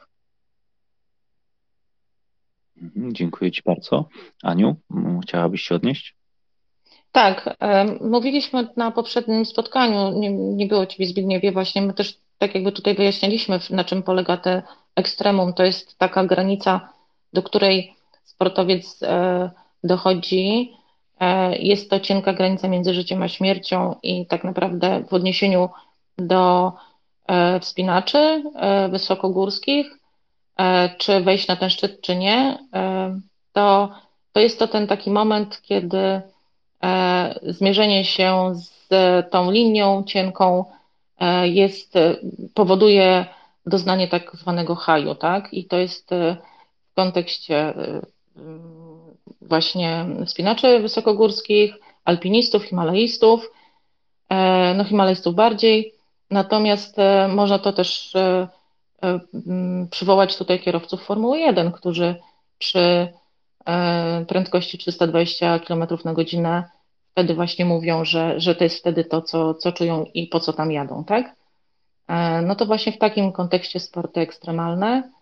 E, No i ta druga strona, e, czyli ta, ta odpowiedzialność, do której tutaj dążymy, czyli odpowiedzialność za członków rodziny, za osoby najbliższe, które stoją na trybunach Formuły 1, zaciskają pięści, czy on dojedzie, czy nie dojedzie, do, przeżywają niesamowite emocje, albo osoby osamotnione z rodziną, z dziećmi zostają, ponieważ e, ktoś e, realizuje gdzieś tam swoją pasję w Himalajach, tak? To mówimy w takim kontekście, e, że patrzymy na wyczyny, patrzymy na zwycięstwa, a jest jeszcze druga, druga jeszcze tego strona, bardzo też no, płacąca wysoką cenę za, za, za tą pasję. Dziękuję Ci, Aniu. E, Tak naprawdę nie wiem, czy pamiętacie, jak się kończy Wielki Błękit mm, Luka Bessona. Ostatnia scena.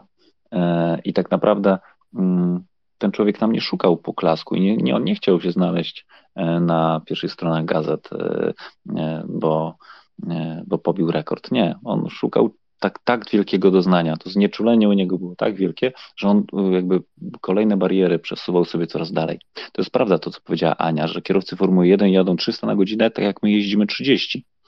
Oni są tak znieczuleni. Mm. Także to też warto chyba sobie to uzmysłowić, że tak naprawdę my też jesteśmy, y, my sportowcy, jesteśmy na, y, na tej drodze na jakimś etapie. grozna. To jeszcze. Mhm, proszę, Aniu. Tak, chciałam jeszcze nawiązać, żeby nie uciec od Wielkiego Błękitu.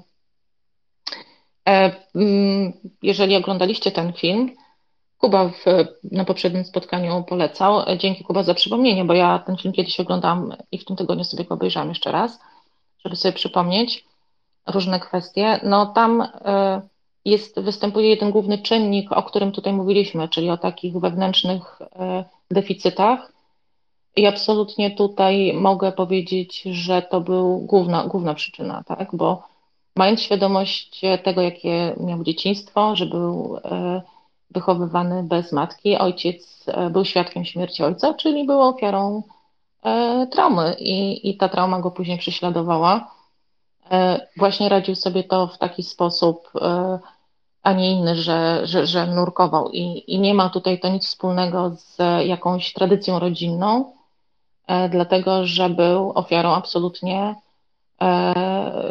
traumy. Tam pojawiały się objawy traumy, czyli te E, trauma jest takim stresem, e, szczególnie traumy złożone u, u dzieci, które są pozbawione e, rodziców, które mają bardzo, bardzo ciężkie przeżycia w dzieciństwie. To jest coś, co ich może ukształtować niestety na całe życie.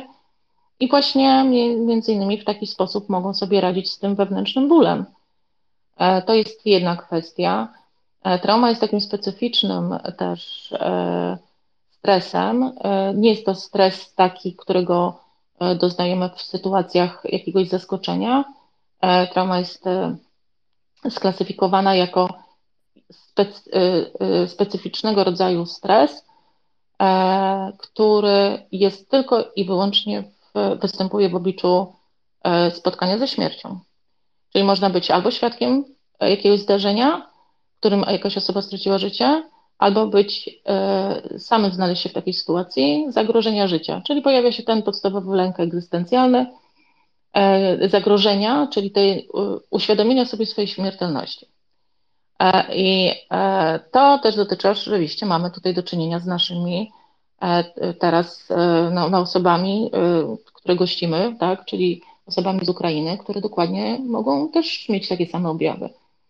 Trauma ma to do siebie, że E, może dotykać PTSD każdego, e, nie, nie musi dotykać każdego, natomiast każdy tą traumę, e, tej traumy doświadcza. Pojawiają się później takie objawy, tak jak u tego żaka, tak? Czyli jakieś backflashe, takie powroty, właśnie urywki z dzieciństwa, przypominające jak ten ojciec schodził pod wodę. To są tak zwane właśnie te flashbacki. Jak mi dasz tu Mateusz jeszcze minutę, to tylko jeszcze powiem, z czym to się w ogóle tak wiąże i w nawiązaniu do tego błękitu, żeby, żeby wiedzieć, e, że, że to są właśnie jedyne, to już są takie nawet zachowania specyficzne, e, zadające sobie taki ból, który ma zniwe, jakby złagodzić ten wewnętrzny ból. A osoby w traumie e, w momencie, kiedy, znaczy trauma jest takim stresem, który powoduje zmianę, jedynym, który powoduje trwałe zmiany E, w mózgu i może doprowadzić do zmiany osobowości. E, dlatego z traumą walczy się, leczy się ją, e, powinno się reagować w miarę szybko.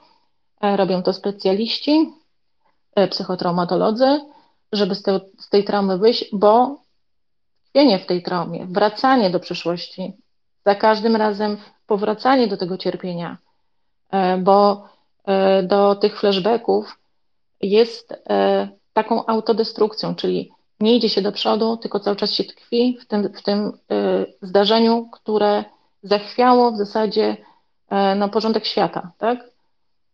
I ten żak, w zasadzie on cały czas wokół tej głębi gdzieś tam krążył, wracał i cały czas prowokował. No i na koniec tam został, czyli nie poradził sobie, jakby nie udźwignął tego, tego życia Zresztą znamienna jest tutaj też scena, o której e, dotycząca tematu, o którym dzisiaj rozmawiamy. Mając świadomość, że ma partnerkę, e, no tam się zdarzyło właśnie, to był taki epizod, który jakby go dodatkowo jeszcze e, przez ten wypadek, przez to zanurzenie, on stracił jakby też świadomość tego wszystkiego. No ale to pokazuje właśnie taki autodestrukcyjny system działania w wyniku traumy. Odeszłam trochę, natomiast też tutaj ta, była na końcu ta znamienna scena, jak ważna była ta, ta, ta jego mm, pasja albo jego życie pod wodą, że poświęcił w zasadzie no, i partnerkę, i dziecko, które miało, bo ona była w ciąży, prawda? Więc, e, więc to jest taki właśnie, można powiedzieć, e, jeden z takich dość schematycznych systemów funkcjonowania w momencie, kiedy ten ból wewnętrzny się no, jest gdzieś tam, nie, nie jest e, e, unicestwiony. O, może tak. Dziękuję. Okej, okay, dziękuję Aniu. E, ja przed obejrzeniem kolejnego filmu, obojętnie jakiego, najpierw poproszę Cię o, o spis treści, bo fantastycznie to rozbierasz na części pierwsze i tak naprawdę oglądając teraz Wielki Błękit, człowiek będzie widział jakby więcej. Super, dziękuję Ci bardzo. Jeżeli chodzi o coś, co pasuje do tej, e, do tej, do tej Twojej wypowiedzi, jest świetny film, który ma e, oryginalny tytuł Rust and Bone, 2012 rok. Z jakiegoś dziwnego powodu jest poprzetłumaczony e, w polskojęzycznej wersji z krwi i kości, a tak naprawdę to, to rdza i kość, tak się to powinno e, dokładnie nazywać. E, gra Marion Cotillard, świetny film i również tam, tam jest trauma, tam jest postać kickboxera, który tak naprawdę też ryzykuje życie, zdrowie tak naprawdę też jestem nie do końca przekonany, że tutaj chodziło wyłącznie o pieniądze. A w jej przypadku, w przypadku tej głównej bohaterki, mm, absolutnie e, jakby szok pourazowy po, po, po stracie, e, po, po urazie fizycznym. Niesamowity film, polecam serdecznie. Też ja, ja tak naprawdę wrzucę potem wszystkie te linki do tych wszystkich filmów, żeby nam to e, nie uciekało. A tymczasem... Ja jeszcze tylko, jeszcze y, zanim Zbigniew tutaj powie, to chciałabym jeszcze tylko jedną rzecz dodać. Dzieci, e, tak jak Żak na przykład w dzieciństwie, e, żeby e, nie czuć tego, tej, tej pustki, tego bólu, braku ojca, to dzieci mają taki specyficzny, to jest mechanizm obronny absolutnie, tak zwana dysocjacja, czyli wewnętrzne zamrożenie. Wewnętrzne zamrożenie powoduje to, że emocje nie dochodzą do głosu. Jeżeli emocje nie dochodzą do głosu, nie dochodzą i te złe, ale również i te dobre. E, I to jest ten taki e, mechanizm ochrony przed tym, żeby po prostu nie cierpieć. I ta dysocjacja jest takim właśnie jednym też z mechanizmów, e, gdzie te osoby są z jednej strony właśnie, to się właśnie można tutaj też do sportów ekstremalnych połączyć, dołączyć że jeżeli ktoś jest tak zdysocjowany, czyli zamrożony wewnętrznie, to potrzebuje, e, jest człowiekiem, potrzebuje jakichś e, impulsów różnych, które będą sprawiały mu przyjemność i stąd większa dawka e, jakichś doznań dopiero jest odczuwalna, tak? To tak to działa. Dziękuję. Zbigniew, proszę. A jak krótko takim pytankiem znowu. E, skoro mówimy o sportach ekstremalnych, to czy to jeszcze sport, czy podniesienie sobie adrenaliny? Pamiętacie przypadek Schumachera? No bo przecież jako kierowca bolida, e, no jeden chyba z, z najsłynniejszych i najbardziej utytułowanych kierowców Formuły 1, no na nartach sobie miał trasy wyznaczone, miał trasy y, i takie ekstremalne, ale wyznaczone. Pojechał sobie na dziko, no nie wiem, czy, czy, czy w jego przypadku to jeszcze brakowało adrenaliny i czy to można uznać za sport, czy takie ekstremum, które z grubsza narażały, bo tam było, wiedział, że są kamieniste podłoża i tak dalej, i tak dalej. No i to, to, to tak można powiedzieć o tym, co rozmawiamy, bo mówię, zeszli na te płytsze tematy jako ogólnie sportu wyczynowego, wymagającego wysiłku. A tutaj, no, czy to można zakwalifikować jako sport ekstremalny? Czy po prostu już taka, można powiedzieć, fanaberia dla podniesienia adrenaliny, czy udowodnienia sobie czegoś? Ja mogę tylko powiedzieć e, swoje zdanie, że to, czy to jest sport, czy nie, e, jest podyktowane e, czynnikami zewnętrznymi, czyli na przykład organizacją, sponsoringiem i tym, czy jakaś, jakiś sponsor będzie chciał w jakiś sposób finansować te wyczyny. Nie wiem, czy ty Mateusz się ze mną zgodzisz.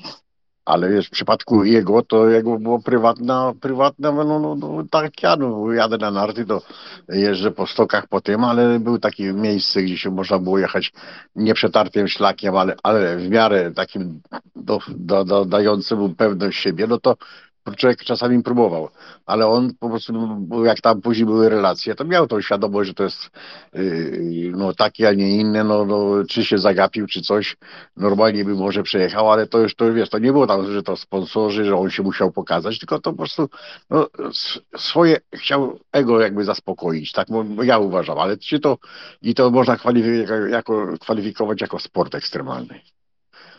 Bo moim zdaniem nie. No to ja, Właśnie, ja wrzucę parę rzeczy. Tak naprawdę e, wypadek Michaela Schumachera, mm, oczywiście my nie wiemy na pewno, jak było. On tam był z synem, mm, tak jak powiedziałeś Zbigniew, absolutnie to nie było, nie było związane z, z jakby z popularnością, że on chciał tam jakoś zaistnieć. I z tego, co y, jakieś źródła podają, że Mm, że on tam zjechał po coś, co mu upadło. On, to nie było tak, że on nie jechał absolutnie poza trasą, tylko po to, żeby, żeby złapać trochę emocji, tylko tak naprawdę on, on robił jakiś, jakąś, jakąś pomoc komuś, coś tam spadło, jakaś rękawiczka, jakiś kijek, coś i zjechał z trasy tylko po to, żeby to podnieść. No i potknął się i uderzył głową e, w kamień. A uderzył tak nieszczęśliwie, że, e, że e, momentalnie śpiączka, stan krytyczny, no i, i tak naprawdę do dzisiaj e, go. Ale, e, ale on, Także... czy jak tak poszło, po, poszperasz i tego, to on jak się wybierał na narty, to on często jeździł poza trasami. No tak, ale tak naprawdę każdy narciarz, nie każdy narciarz czasami jeździ poza trasami. E, ja nie jeżdżę dobrze, a też czasami mi się zdarzyło, jeżeli tylko e, warunki były sprzyjające, to zawsze gdzieś tam no, przez, te, przez te drzewka przejeździć. Także to nie jest nic tak hardkorowego. Jakby tutaj argumentem, który jest, jest, jest e, za moją tezą, jest to, że on tam pojechał z synem. Ten syn wtedy miał 15 lat, 16, coś takiego. Mm, więc nie podejrzewam, że on z synem mm, jeździł gdzieś tam pomiędzy między drzewami e, z jakimiś chorymi prędkościami. Oczywiście tutaj e, Ania być może e, ma rację, że oni szukają doznań, są na tyle skupieni na sobie, że nie zwracają uwagi na, na ryzyko, które, które, które wnoszą. Być może tak było, to też jest, trzeba to wziąć pod uwagę, ale bardziej prawdopodobne dla mnie jest to, że on po prostu to był nieszczęśliwy wypadek. Paweł, proszę. No to nie, no zdecydowanie z tych relacji, co ja znam, to, to, to Mateusz ma rację, tak, że to po prostu był no bardzo nieszczęśliwy wypadek, w sensie takim, że on tam, coś mu rzeczywiście tam spadło, czy tam komuś spadło i on chciał po prostu pomóc. No i jeszcze jest podobno tak dużo osób to twierdzi. E, to jest podobno jakaś taka trochę tajemnica Poliśnera i też coś tam jakieś były zabiegi, żeby za bardzo tego nie rozgłaśniać, bo jemu się wbiła podobno ta, czy wbiła, on upadł na kamień i miał tą kamerkę. To tam było już w paru wywiadach, tylko że Podobno to było trochę tak tuszowane, żeby to nie wyszło właśnie, że to GoPro go zabiło. E, no ale to zadziałało trochę na zasadzie młotka, czyli on po prostu całym impetem walnął w kask, który, e, na którym była zaczepiona ta kamerka. No i że tak powiem, to cała ta siła poszła w ten punkt zaczepu tej kamerki. E, I dlatego ten kask się rozwalił. No, no, oczywiście to są, to są rzeczy, które gdzieś tam ja słyszałem z różnych opinii, mm, no ale też wa warto o tym pamiętać, prawda, że jeżeli zakładamy tą kamerkę, na przykład na narty, no to e, może, żeby sobie, że tak powiem, zrobić fajną trasę, jakąś taką widokową, ale może już niekoniecznie, żeby się jakoś tam ścigać z najlepszym wrogiem, że tak powiem, kto wygra akurat trasę, bo to może być jakiś problem, a z uwagi na to, że te kamerki dosyć to są bogate korporacje, więc też mogą pewne rzeczy e, tuszować. E, a co do tego, że tacy sportowcy często szukają adrenaliny w innych rzeczach, to jak najbardziej się zgodzę. E, to się dosyć wydaje prawdo, e, prawdopodobne. Zresztą nawet słuchajcie, temat hazardu. Zobaczcie, ile sportowców jest uzależnionych od hazardu. Hazard, no oczywiście nie można powiedzieć, że to jest jakiś sport ekstremalny, no ale podejrzewam, że Ania się ze mną zgodzi, że mogą się wydzielać pewnie podobne. Mm, nie wiem jak to nazwać, nie hormony, tylko te drugie. Substancje, substancje, tak, absolutnie tak. tak. No więc właśnie, więc, więc sportowcy przez, przez swój profesję swojego zawodu są podatni na różne takie ekstremalne rzeczy. E, no i to jest, że tak powiem, no, skutek uboczny. Dziękuję bardzo. To ja jeszcze tylko dodam od siebie, panowie, jeżeli tak zjeżdżacie na nartach, a ja też zjeżdżam na nartach, i też zjeżdżam dość ekstremalnie, to przypomnijcie sobie, co czujecie. Tylko to jest kwestia też tej właśnie granicy, tak? Ale niewątpliwie jest to przyjemność, są to jakieś endorfinki. Proces absolutnie ten sam. Mówimy o tej granicy, do której no, nie dochodzimy, bo gdzieś jest ten rozsądek, tak? Kuba, proszę. Dzięki. Wiecie co, tak na, na, na, wstępie ja nie będę odróżniał od siebie w znaczący sposób sportowców y, tych klasycznych sportów od tych sportowców, którzy uprawiają sporty wyczynowe, ekstremalne, czy jakie sobie nazywacie. Ja, ja uważam, że adrenalina dla tych ludzi jest istotna ale e, nie zaryzykuję to, że jest najważniejsza. Nie wydaje się wam, że każdy z tych sportowców, czy to tenisista, siatkarz, piłkarz, czy też himalaista, e, bargiel, czy nie wiem, Ironman, czy, czy, czy nurek, e, to mm, mm, jakby na pierwszym miejscu jednak, czy tam nie stoi mm, chęć pokonywania własnych granic, swojego rozwijania się, rywalizacji, etc., nie, nie, nie, nie widzę dużej różnicy między nimi. Nie uważam, nie uważam, że takim kluczowym faktorem jest adrenalina dla tych ludzi. E, to po pierwsze. E, te kilka minut, które mieliśmy teraz, e, kiedy Aniu mówiłaś o, o tych traumatycznych przeżyciach, ja nie wiem, czy ja dobrze zrozumiałem. Ja myślę, że nie chodzi ci o to, że ci sportowcy, którzy uprawiają wyczyn ekstremalny, to są zazwyczaj ludzie z traumą, tak? To rozumiem, że był to tylko przykład, że może taki mechanizm wystąpić, że, że, że ktoś e, takimi mocnymi przeżyciami um, chce sobie jakąś dziurę z przeszłości zasypać, no bo, no bo jeśli, jeśli jest inaczej, to, to ja tak nie uważam, żeby, żeby, żeby to um, jakby straumatyzowani ludzie e, jakoś specy, specyficznie i specjalnie garnęli się do takich przeżyć. To moje zdanie, chociaż jestem oczywiście amatorem. Mm, co do kosztów, które ponosi rodzina, bo myślę, że to jest też ciekawy wątek, który, który się e, pojawił i zniknął. Wiecie co? Nie, nie jestem pewny, czy e, rodziny są tak strasznie pokrzywdzone, wiecie?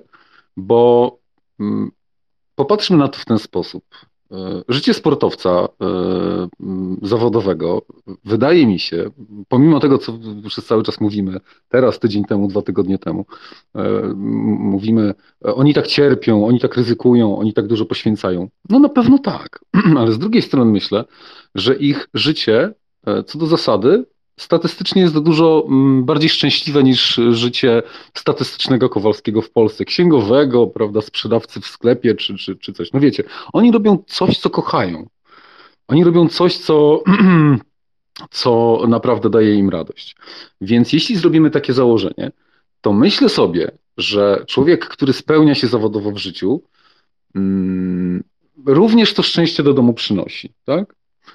E, to po pierwsze. Po drugie, myślę, że y, y, z grubsza patrząc, każdy sportowiec y, ma pewne cechy charakteru, które też w życiu rodzinnym i domowym są przydatne. To są ludzie raczej ambitni, to są ludzie zdyscyplinowani, to są ludzie pracowici, to są ludzie konsekwentni.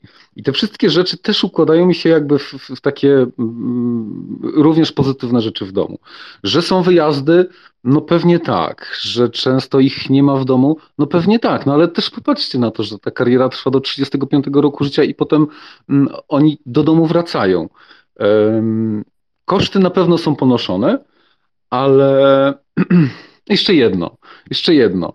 E, gdyby było tak, że e, statystyka mówiłaby nam, że prawda, e, rodziny sportowców to się rozpadają zdecydowanie częściej niż Kowalskich, że dzieci to w ogóle wymagają opieki psychologicznej statystycznie dużo częściej niż w rodzinie Kowalskiego, mm, no chyba tak nie jest. Gdyby wybór był taki, będę zawodowym sportowcem i mam nieszczęśliwą rodzinę, albo nie będę uprawiał sportu, a moja rodzina będzie szczęśliwa, no to myślę, że każdy rozsądny y, y, człowiek wybrałby rodzinę.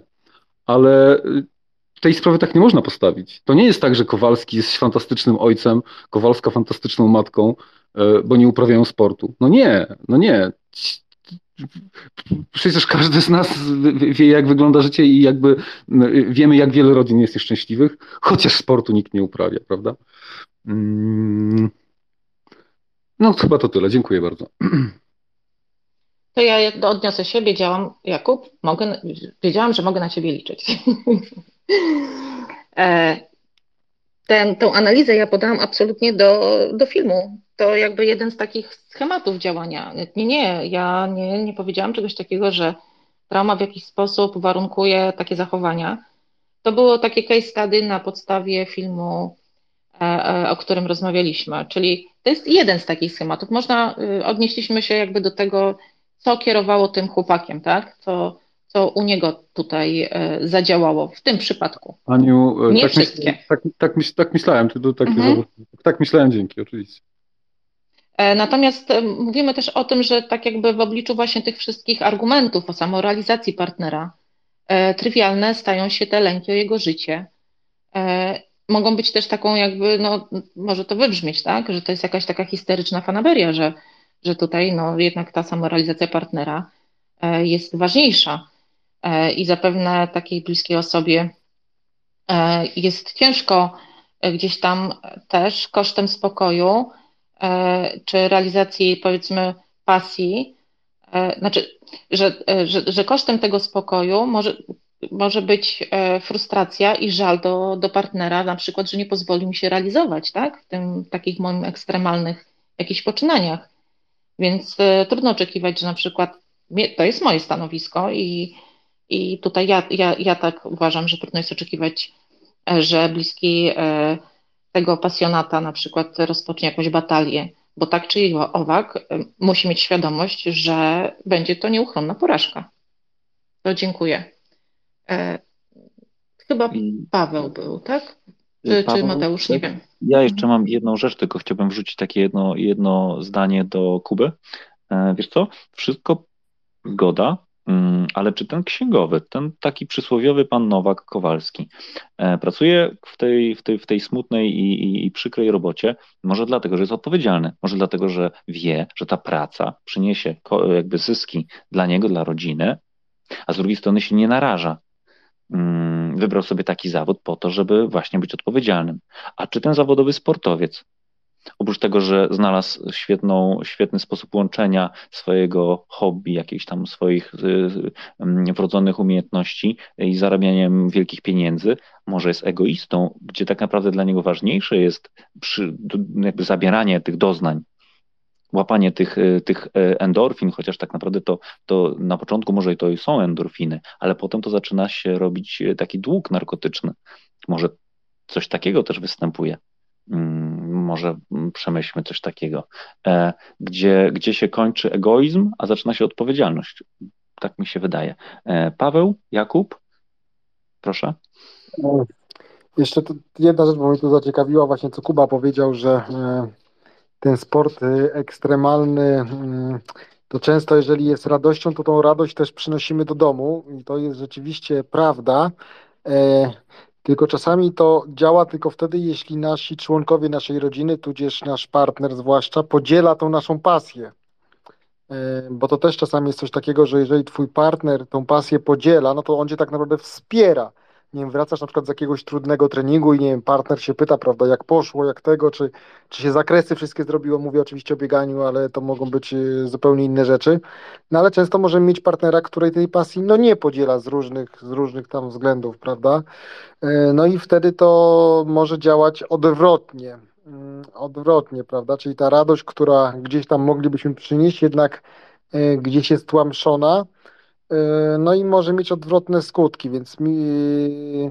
Zresztą powiem Wam szczerze, że tak jak czasami obserwuję też i sportowców, nie tylko ekstremalnych, ale w ogóle sportowców, e, to jednak często E, Często ci, ci osiągają wielkie sukcesy, kiedy jednak te sprawy domowe też mają pozałatwiane dobrze, czyli no właśnie ci partnerzy potrafią ich wspierać i tak dalej. Kiedyś powiem Wam, za czasów studenckich, e, kiedyś dużo czytałem przeglądu sportowego. E, Pamiętam, że zrobił na mnie niesamowity wywiad e, Czesława Langa, nie Czesława Langa, tylko Wojtka Fibaka. Mm, I tam mu jakiś dziennikarz zadał pytanie, jak on osiągnął takie sukcesy w takich czasach, bo na początku on tam mówił, że u niego ATP to wyglądało tak, że się jechało przez pół Europy samochodem, później w nocy się spało na parkingu, a później po prostu się wychodziło na, na wielkiego szlema, prawda, albo na inny turniej. I to były takie czasy. No i mnie to tak totalnie, mnie tak kopara mi opadła, że on naprawdę no, no, no niesamowity gość. E, I tam ktoś mu zadał właśnie pytanie, jak on to robił, jak on to robił. I on, i on zadał, i on wtedy powiedział, że przede wszystkim on sobie zdefiniował życie i stwierdził, że nie chce mieć jakichś takich problemów typowego, typowego właśnie Kowalskiego, czyli mieć na przykład partnerkę, która, która będzie dla niego zła, która nie będzie go wspierała i tak dalej, albo nie wiem, będzie miał jakieś boki kręcił yy, i coś tam będzie z tego złego i on od tych spraw chciał zacząć, tych domowych i że później, i że dla niego to była podstawa. Ja pamiętam kućmak, ja wtedy musiałem, ja pierniczę, jaki gość w ogóle, rzeczywiście i tak zacząłem myśleć, a później, później świeżo po tym właśnie wyszły te jego te jego różne tam rzeczy w tej galerii. Też nie chcę tego oceniać, bo on wtedy bardzo fajnie też powiedział, że on nie jest ani księdzem, ani, ani że tak powiem, nie, nie nawołuje ludzi do jakichś tam e, życia zgodnie z jakimiś zasadami, więc prosi, żeby go nie oceniać, więc e, no nie, ale pamiętam, że to zrobiło dla mnie szok, bo tak właśnie myślałem, że no, ale, ale to tak to tak działa, że jednak, że jednak te sprawy domowe bardzo działają. Zresztą nawet popatrzmy nawet na tego Lewandowskiego, prawda? Ta, ta Ania, ta Ania widać, że, że kuma czacze też i sportową. Eee, I tak, dzięki, dobra, bo trochę przedłużyłem. Mhm. Jakub, proszę. Dzięki. No, Paweł Fibak to chyba średni przykład w kontekście, wiesz, tego wątku rodzinnego. Z tego, co ja pamiętam, to on tam za uszami miał bardzo dużo różnych tak się, tak się, tak w przeglądzie, że był wzorem. Dlatego też przeżyłem szok później. Że on, tak, że on, że, on, że on lubił tam trochę poszaleć. E, Mateusz, odpowiadając do, do ciebie, e, Kowalski księgowy versus e, Ironman Nurek Himalajista, to tylko przykład na poziomie szczęście z pracy przenoszone do domu. Tak, na pewno większość księgowych jest odpowiedzialna i, i, i to też jest dobra cecha i pewnie też robią odpowiedzialne rzeczy w domu, bez wątpliwości. Mm, ale, y, ale no i sportowiec też jest odpowiedzialny, przynajmniej powinien być, więc tylko ten, ten aspekt, wiesz, szczęście zawodowe y, w, w domu i nieszczęśliwy, y, liczący całe życie słupki księgowy, no to ja jednak wolę być sportowcem szczęśliwym. Ania, a, a odpowiadając tobie, to wiesz co, odnośnie tego, te, tego partnera, który ma pretensje o to, że mnie nie ma, że idę na trening albo idę, idę, idę grać mecz, to wiesz co, spoko, no, tylko, to, tylko to, to nie dotyczy tylko sportu, wiesz, tak mi się wydaje, no. Jak y, y, jeden partner zabrania partnerce często robić zakupy albo chodzić, nie wiem, do galerii często, albo kiedy mm, on nie może jechać na ryby, bo ona mu zabrania. Wiesz, to, nie tylko sport generuje takie sytuacje. Myślę, że to generalnie życie y, nas, nas y, jakby tak challenge'uje non-stop w każdym zakresie. I myślę sobie, wiesz, wszystko jest w tym, żeby wybrać y, sobie na życiową podróż właściwego partnera. Mm, no i chyba, i chyba tyle, nie? Dzięki. Absolutnie tak, e, zgadzam się z Tobą. E, może to być, możemy to porównać do pracoholizmu, czyli też jest to rodzaj uzależnienia, tak? Czyli jakiś system rodzinny zostaje zachwiany. Ale jak e, cofniemy się do początku tego mojego, mojej wypowiedzi, to właśnie jakby intencją było to, że skupiamy się na gloryfikacji takich poświęceń, na, e, skupiamy się na sukcesach, a system e, powiedzmy rodzinny czy, czy osób bliskich jest gdzieś tam zachwiany i właśnie w odniesieniu do podziwu nad pasją, nad wyczynami, nad przekraczaniem granic jest jak najbardziej uzasadniony.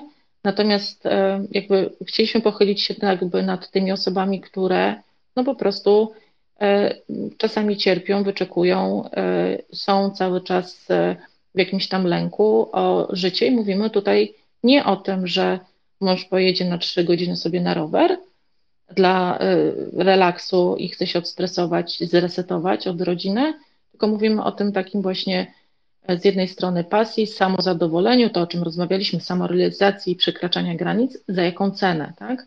Czyli ten, o tym systemie takim tego lęku o drugiego człowieka w partnerstwie. Dzięki. Mhm, dzięki Aniu. Ja mam do Ciebie dwa pytania. E, powiedz mi, czy jeżeli na przykład ktoś mm, jest bardzo entuzjastyczny i na przykład wchodzi do domu, mówi, że wygrał E, nie wiem, medal, pierwsze miejsce, wszyscy się cieszą, jest fantastycznie. Czy taka osoba nie, naturalnie nie ma takiego, takiego mechanizmu wahadła, czyli mm, porażki przyjmuje równie dotkliwie jak, jak sukcesy? To jest pierwsze pytanie. A drugie pytanie, czy też nie jest tak, że mm, praktycznie większość ludzi, jak jest młoda, to szuka takich doznań i potem to jakby naturalnie gdzieś zanika? Czy to, czy to zanikanie tym zainteresowaniem, mm, wiesz, jeżdżenie bez kasku motocyklem 100 na godzinę po wiosce, jakieś tam, nie wiem, włażenie na boso, na jakieś maszty czy na inne rzeczy, bo to chyba w sumie każdy, każdy gdzieś tam jak był młody, to podejrzewam, że takie głupoty robił. I to, to nie jest tak, że to naturalnie powinno zanikać, a może jest tak, że mm, sytuacja rodzinna nas na przykład do tego namawia. Ja troszeczkę odwołuję y, do swojego przykładu, bo ja skakałem ze spadochronem, skakałem z bungee, nie wiem, tam nie wiem, jeździłem na motocyklu i tak dalej, i tak dalej i w pewnym momencie przestałem. Co o tym myślisz? Myślę, że tak. Rodzina jest e, jakimś układem systemów różnych połączonych. Jeżeli uczestniczy e, w zmaganiach się, w treningach, e, no to jeżeli jest albo porażka, albo sukces, no to myślę, że to jest, identyfikuje się absolutnie z z tym, e, z tą osobą. E, tylko nie wiem, czy, czy, czy o to ci chodziło, czy, czy porażka jest e, ważniejsza, czy, czy sukces jest ważniejszy? Nie, mia, mia, chodziło mi jakby o, o, o, ilość emocji. Jeżeli na przykład, tak jak tutaj Jakub słusznie przyznał, że fajnie by było, jeżeli ktoś przynosi do domu dobrą wiadomość i dzięki temu rodzina jakby rośnie. No to jeżeli przegrywa. Poprzeczka to... jest poniesiona. Mhm.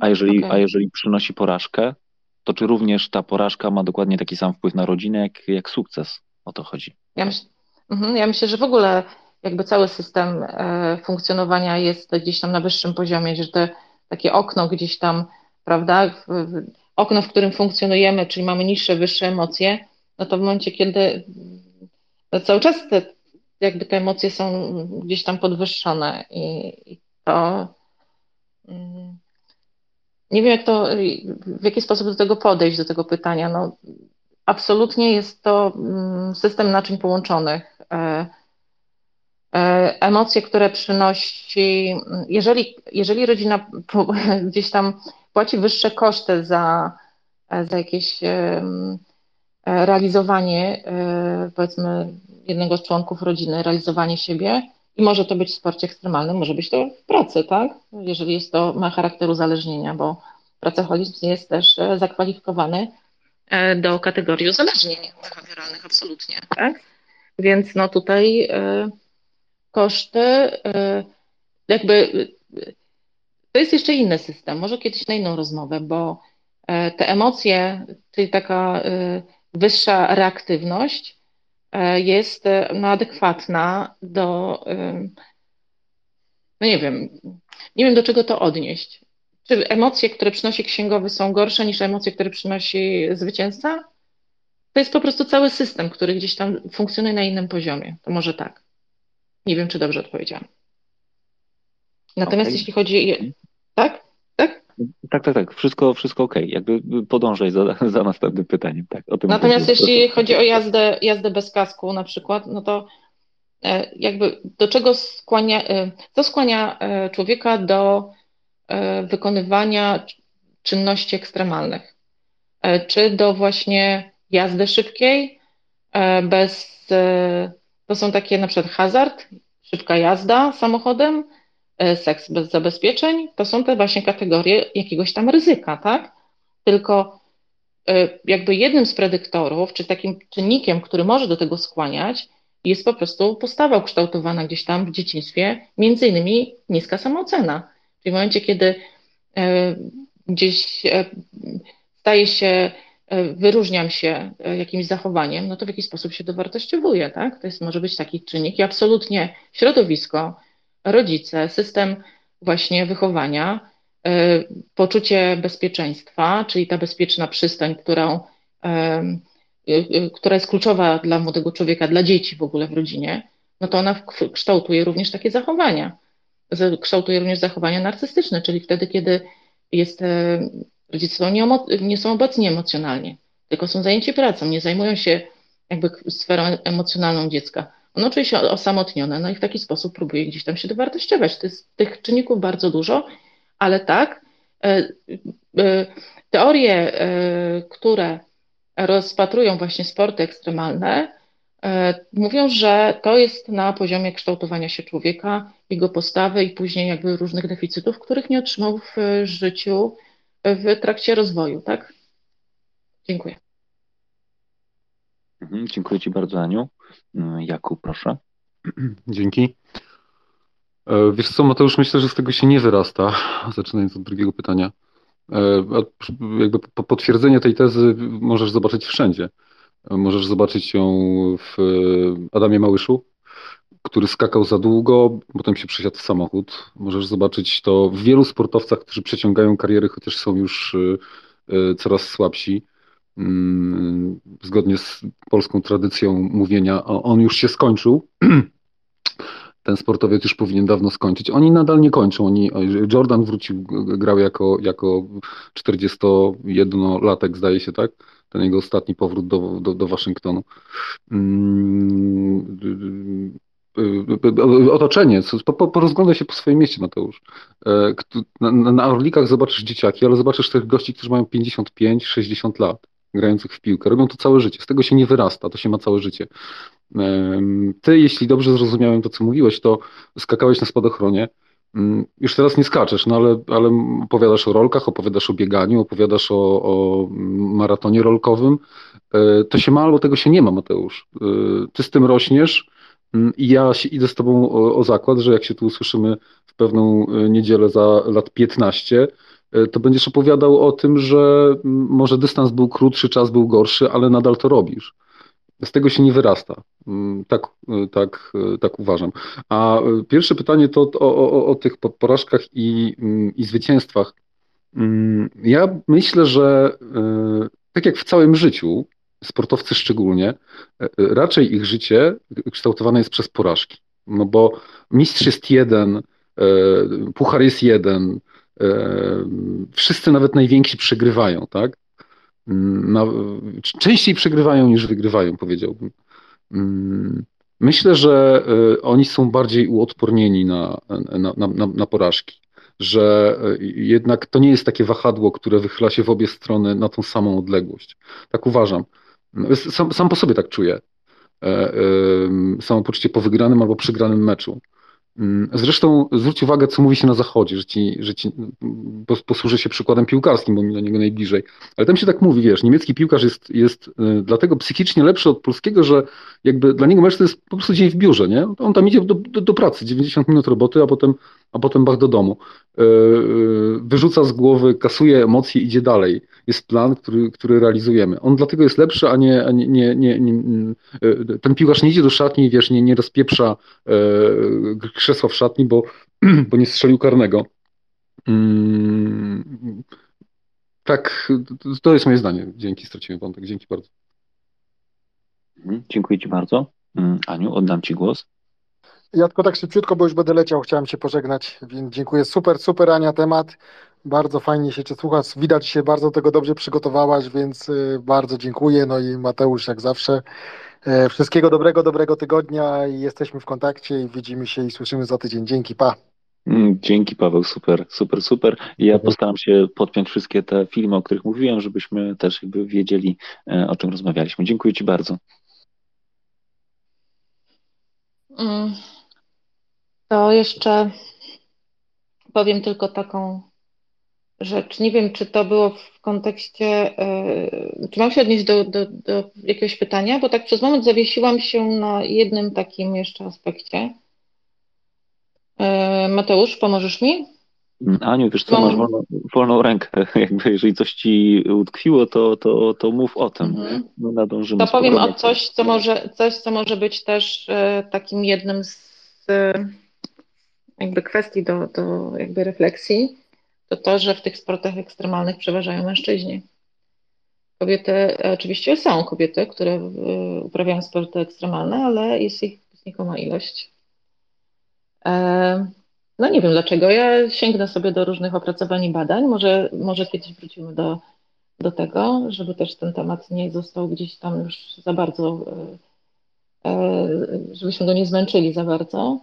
Natomiast mi się nasuwa taka jedna refleksja, że w sytuacji takiej, kiedy e, dochodzi do to, o czym, o, o czym ja tutaj tak jakby kładę nacisk na to, jaka jest odpowiedzialność, bo tutaj też mieliśmy powiedzieć o tej odpowiedzialności, to spoczywa chyba na tym, który próbuje godzić ze sobą E, warto, wartości trudne do pogodzenia, czyli z jednej strony jest ta niebezpieczna pasja, z drugiej strony życie rodziny. Chyba trochę tutaj, Mateusz, e, już powiedziałeś, wybrzmiało to e, u Ciebie, że brak takiej decyzji rozstrzygającej w wyborze jednej z nich może świadczyć o jakiejś e, gdzieś zachłanności. Chyba tak to, to zabrzmiało. Albo użyłeś jakiegoś innego, ale chyba dość podobnego właśnie takiego sformułowania. Chęć, nie wiem, osiągania sukcesów i, i posiadania rodziny, nawet za cenę ryzyka, e, może być zbyt silna. I tutaj nie chciałabym, żeby to tak, żebyśmy na koniec gdzieś tam tak smutno do tego to, to, to zakończyli, bo to jest kilka właśnie tutaj refleksji się nam nasunęło. Ale e, ja mam, myśląc właśnie o tych właśnie e, osobach, które e, towarzyszą tym, tym, tym sportowcom ekstremalnym, tym osobom, które poświęcają całe życie swojej pasji, a czasami poświęcają życie dla pasji. Jednym z takich przykładów, pozwolicie, że go jednak przytoczę, jest e, przejmująca historia dotycząca e, tragedii w Himalajach e, naszej Wandy Rutkiewicz, tak? Gdzie jej matka blisko po 20 latach od zniknięcia wciąż wierzy w jej powrót. I to jest chyba taki symbol tego, że jak bardzo z jednej strony te osoby nie, nie, nie są w stanie jakby pogodzić się z tym, z drugiej strony muszą się z tym pogodzić. Ta rozterka, o której mówiłam, Czyli nie ma sensu walczyć o, o to, żeby ktoś zrezygnował ze swojej pasji, bo to jest e, z góry mm, narażone na, na nieuchronną w zasadzie porażkę.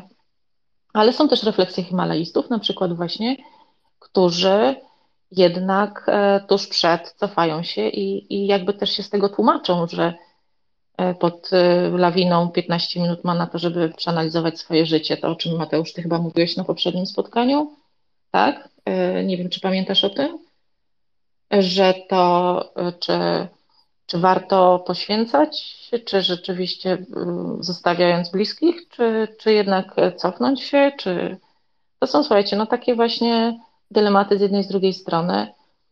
I tak jak podkreślam, nie rozmawiamy po to, żeby kogoś oceniać w kategorii dobry lub zły, tylko jakby poszerzyć trochę świadomość, jak, że są jeszcze inne płaszczyzny, inne obszary, dotyczące tego, czym my się pasjonujemy i co gloryfikujemy. Dziękuję bardzo.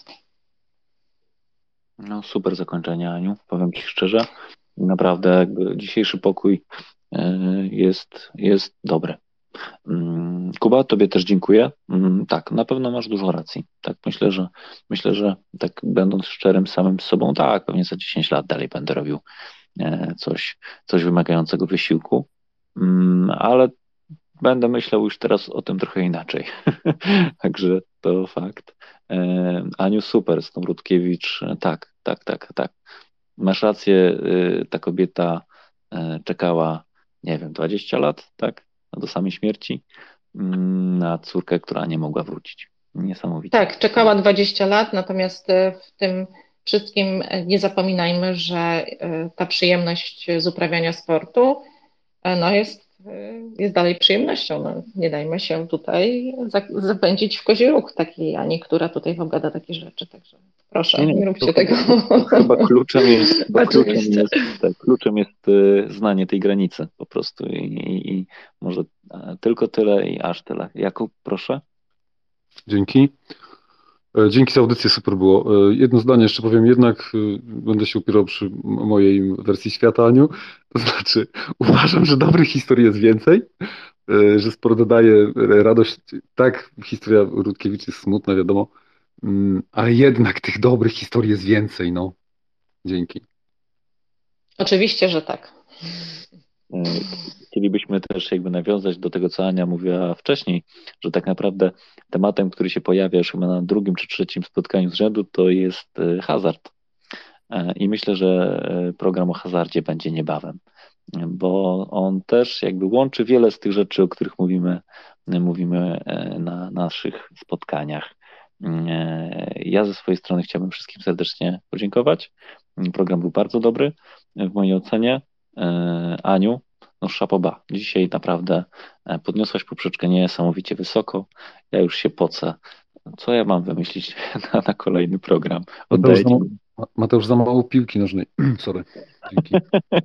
Okej. Okay. Ja dziękuję wszystkim, ja dziękuję wszystkim za, za tutaj super towarzystwo do rozmowy e, i mam nadzieję, że następne tematy też w jakiś sposób, e, no zrobię wszystko, żeby Was zainteresować i pokazać też jakby trochę inną płaszczyznę, inną stronę tego, nie na zasadzie deprecjonowania, tylko poszerzania świadomości, bo myślę, że tego nigdy za dużo.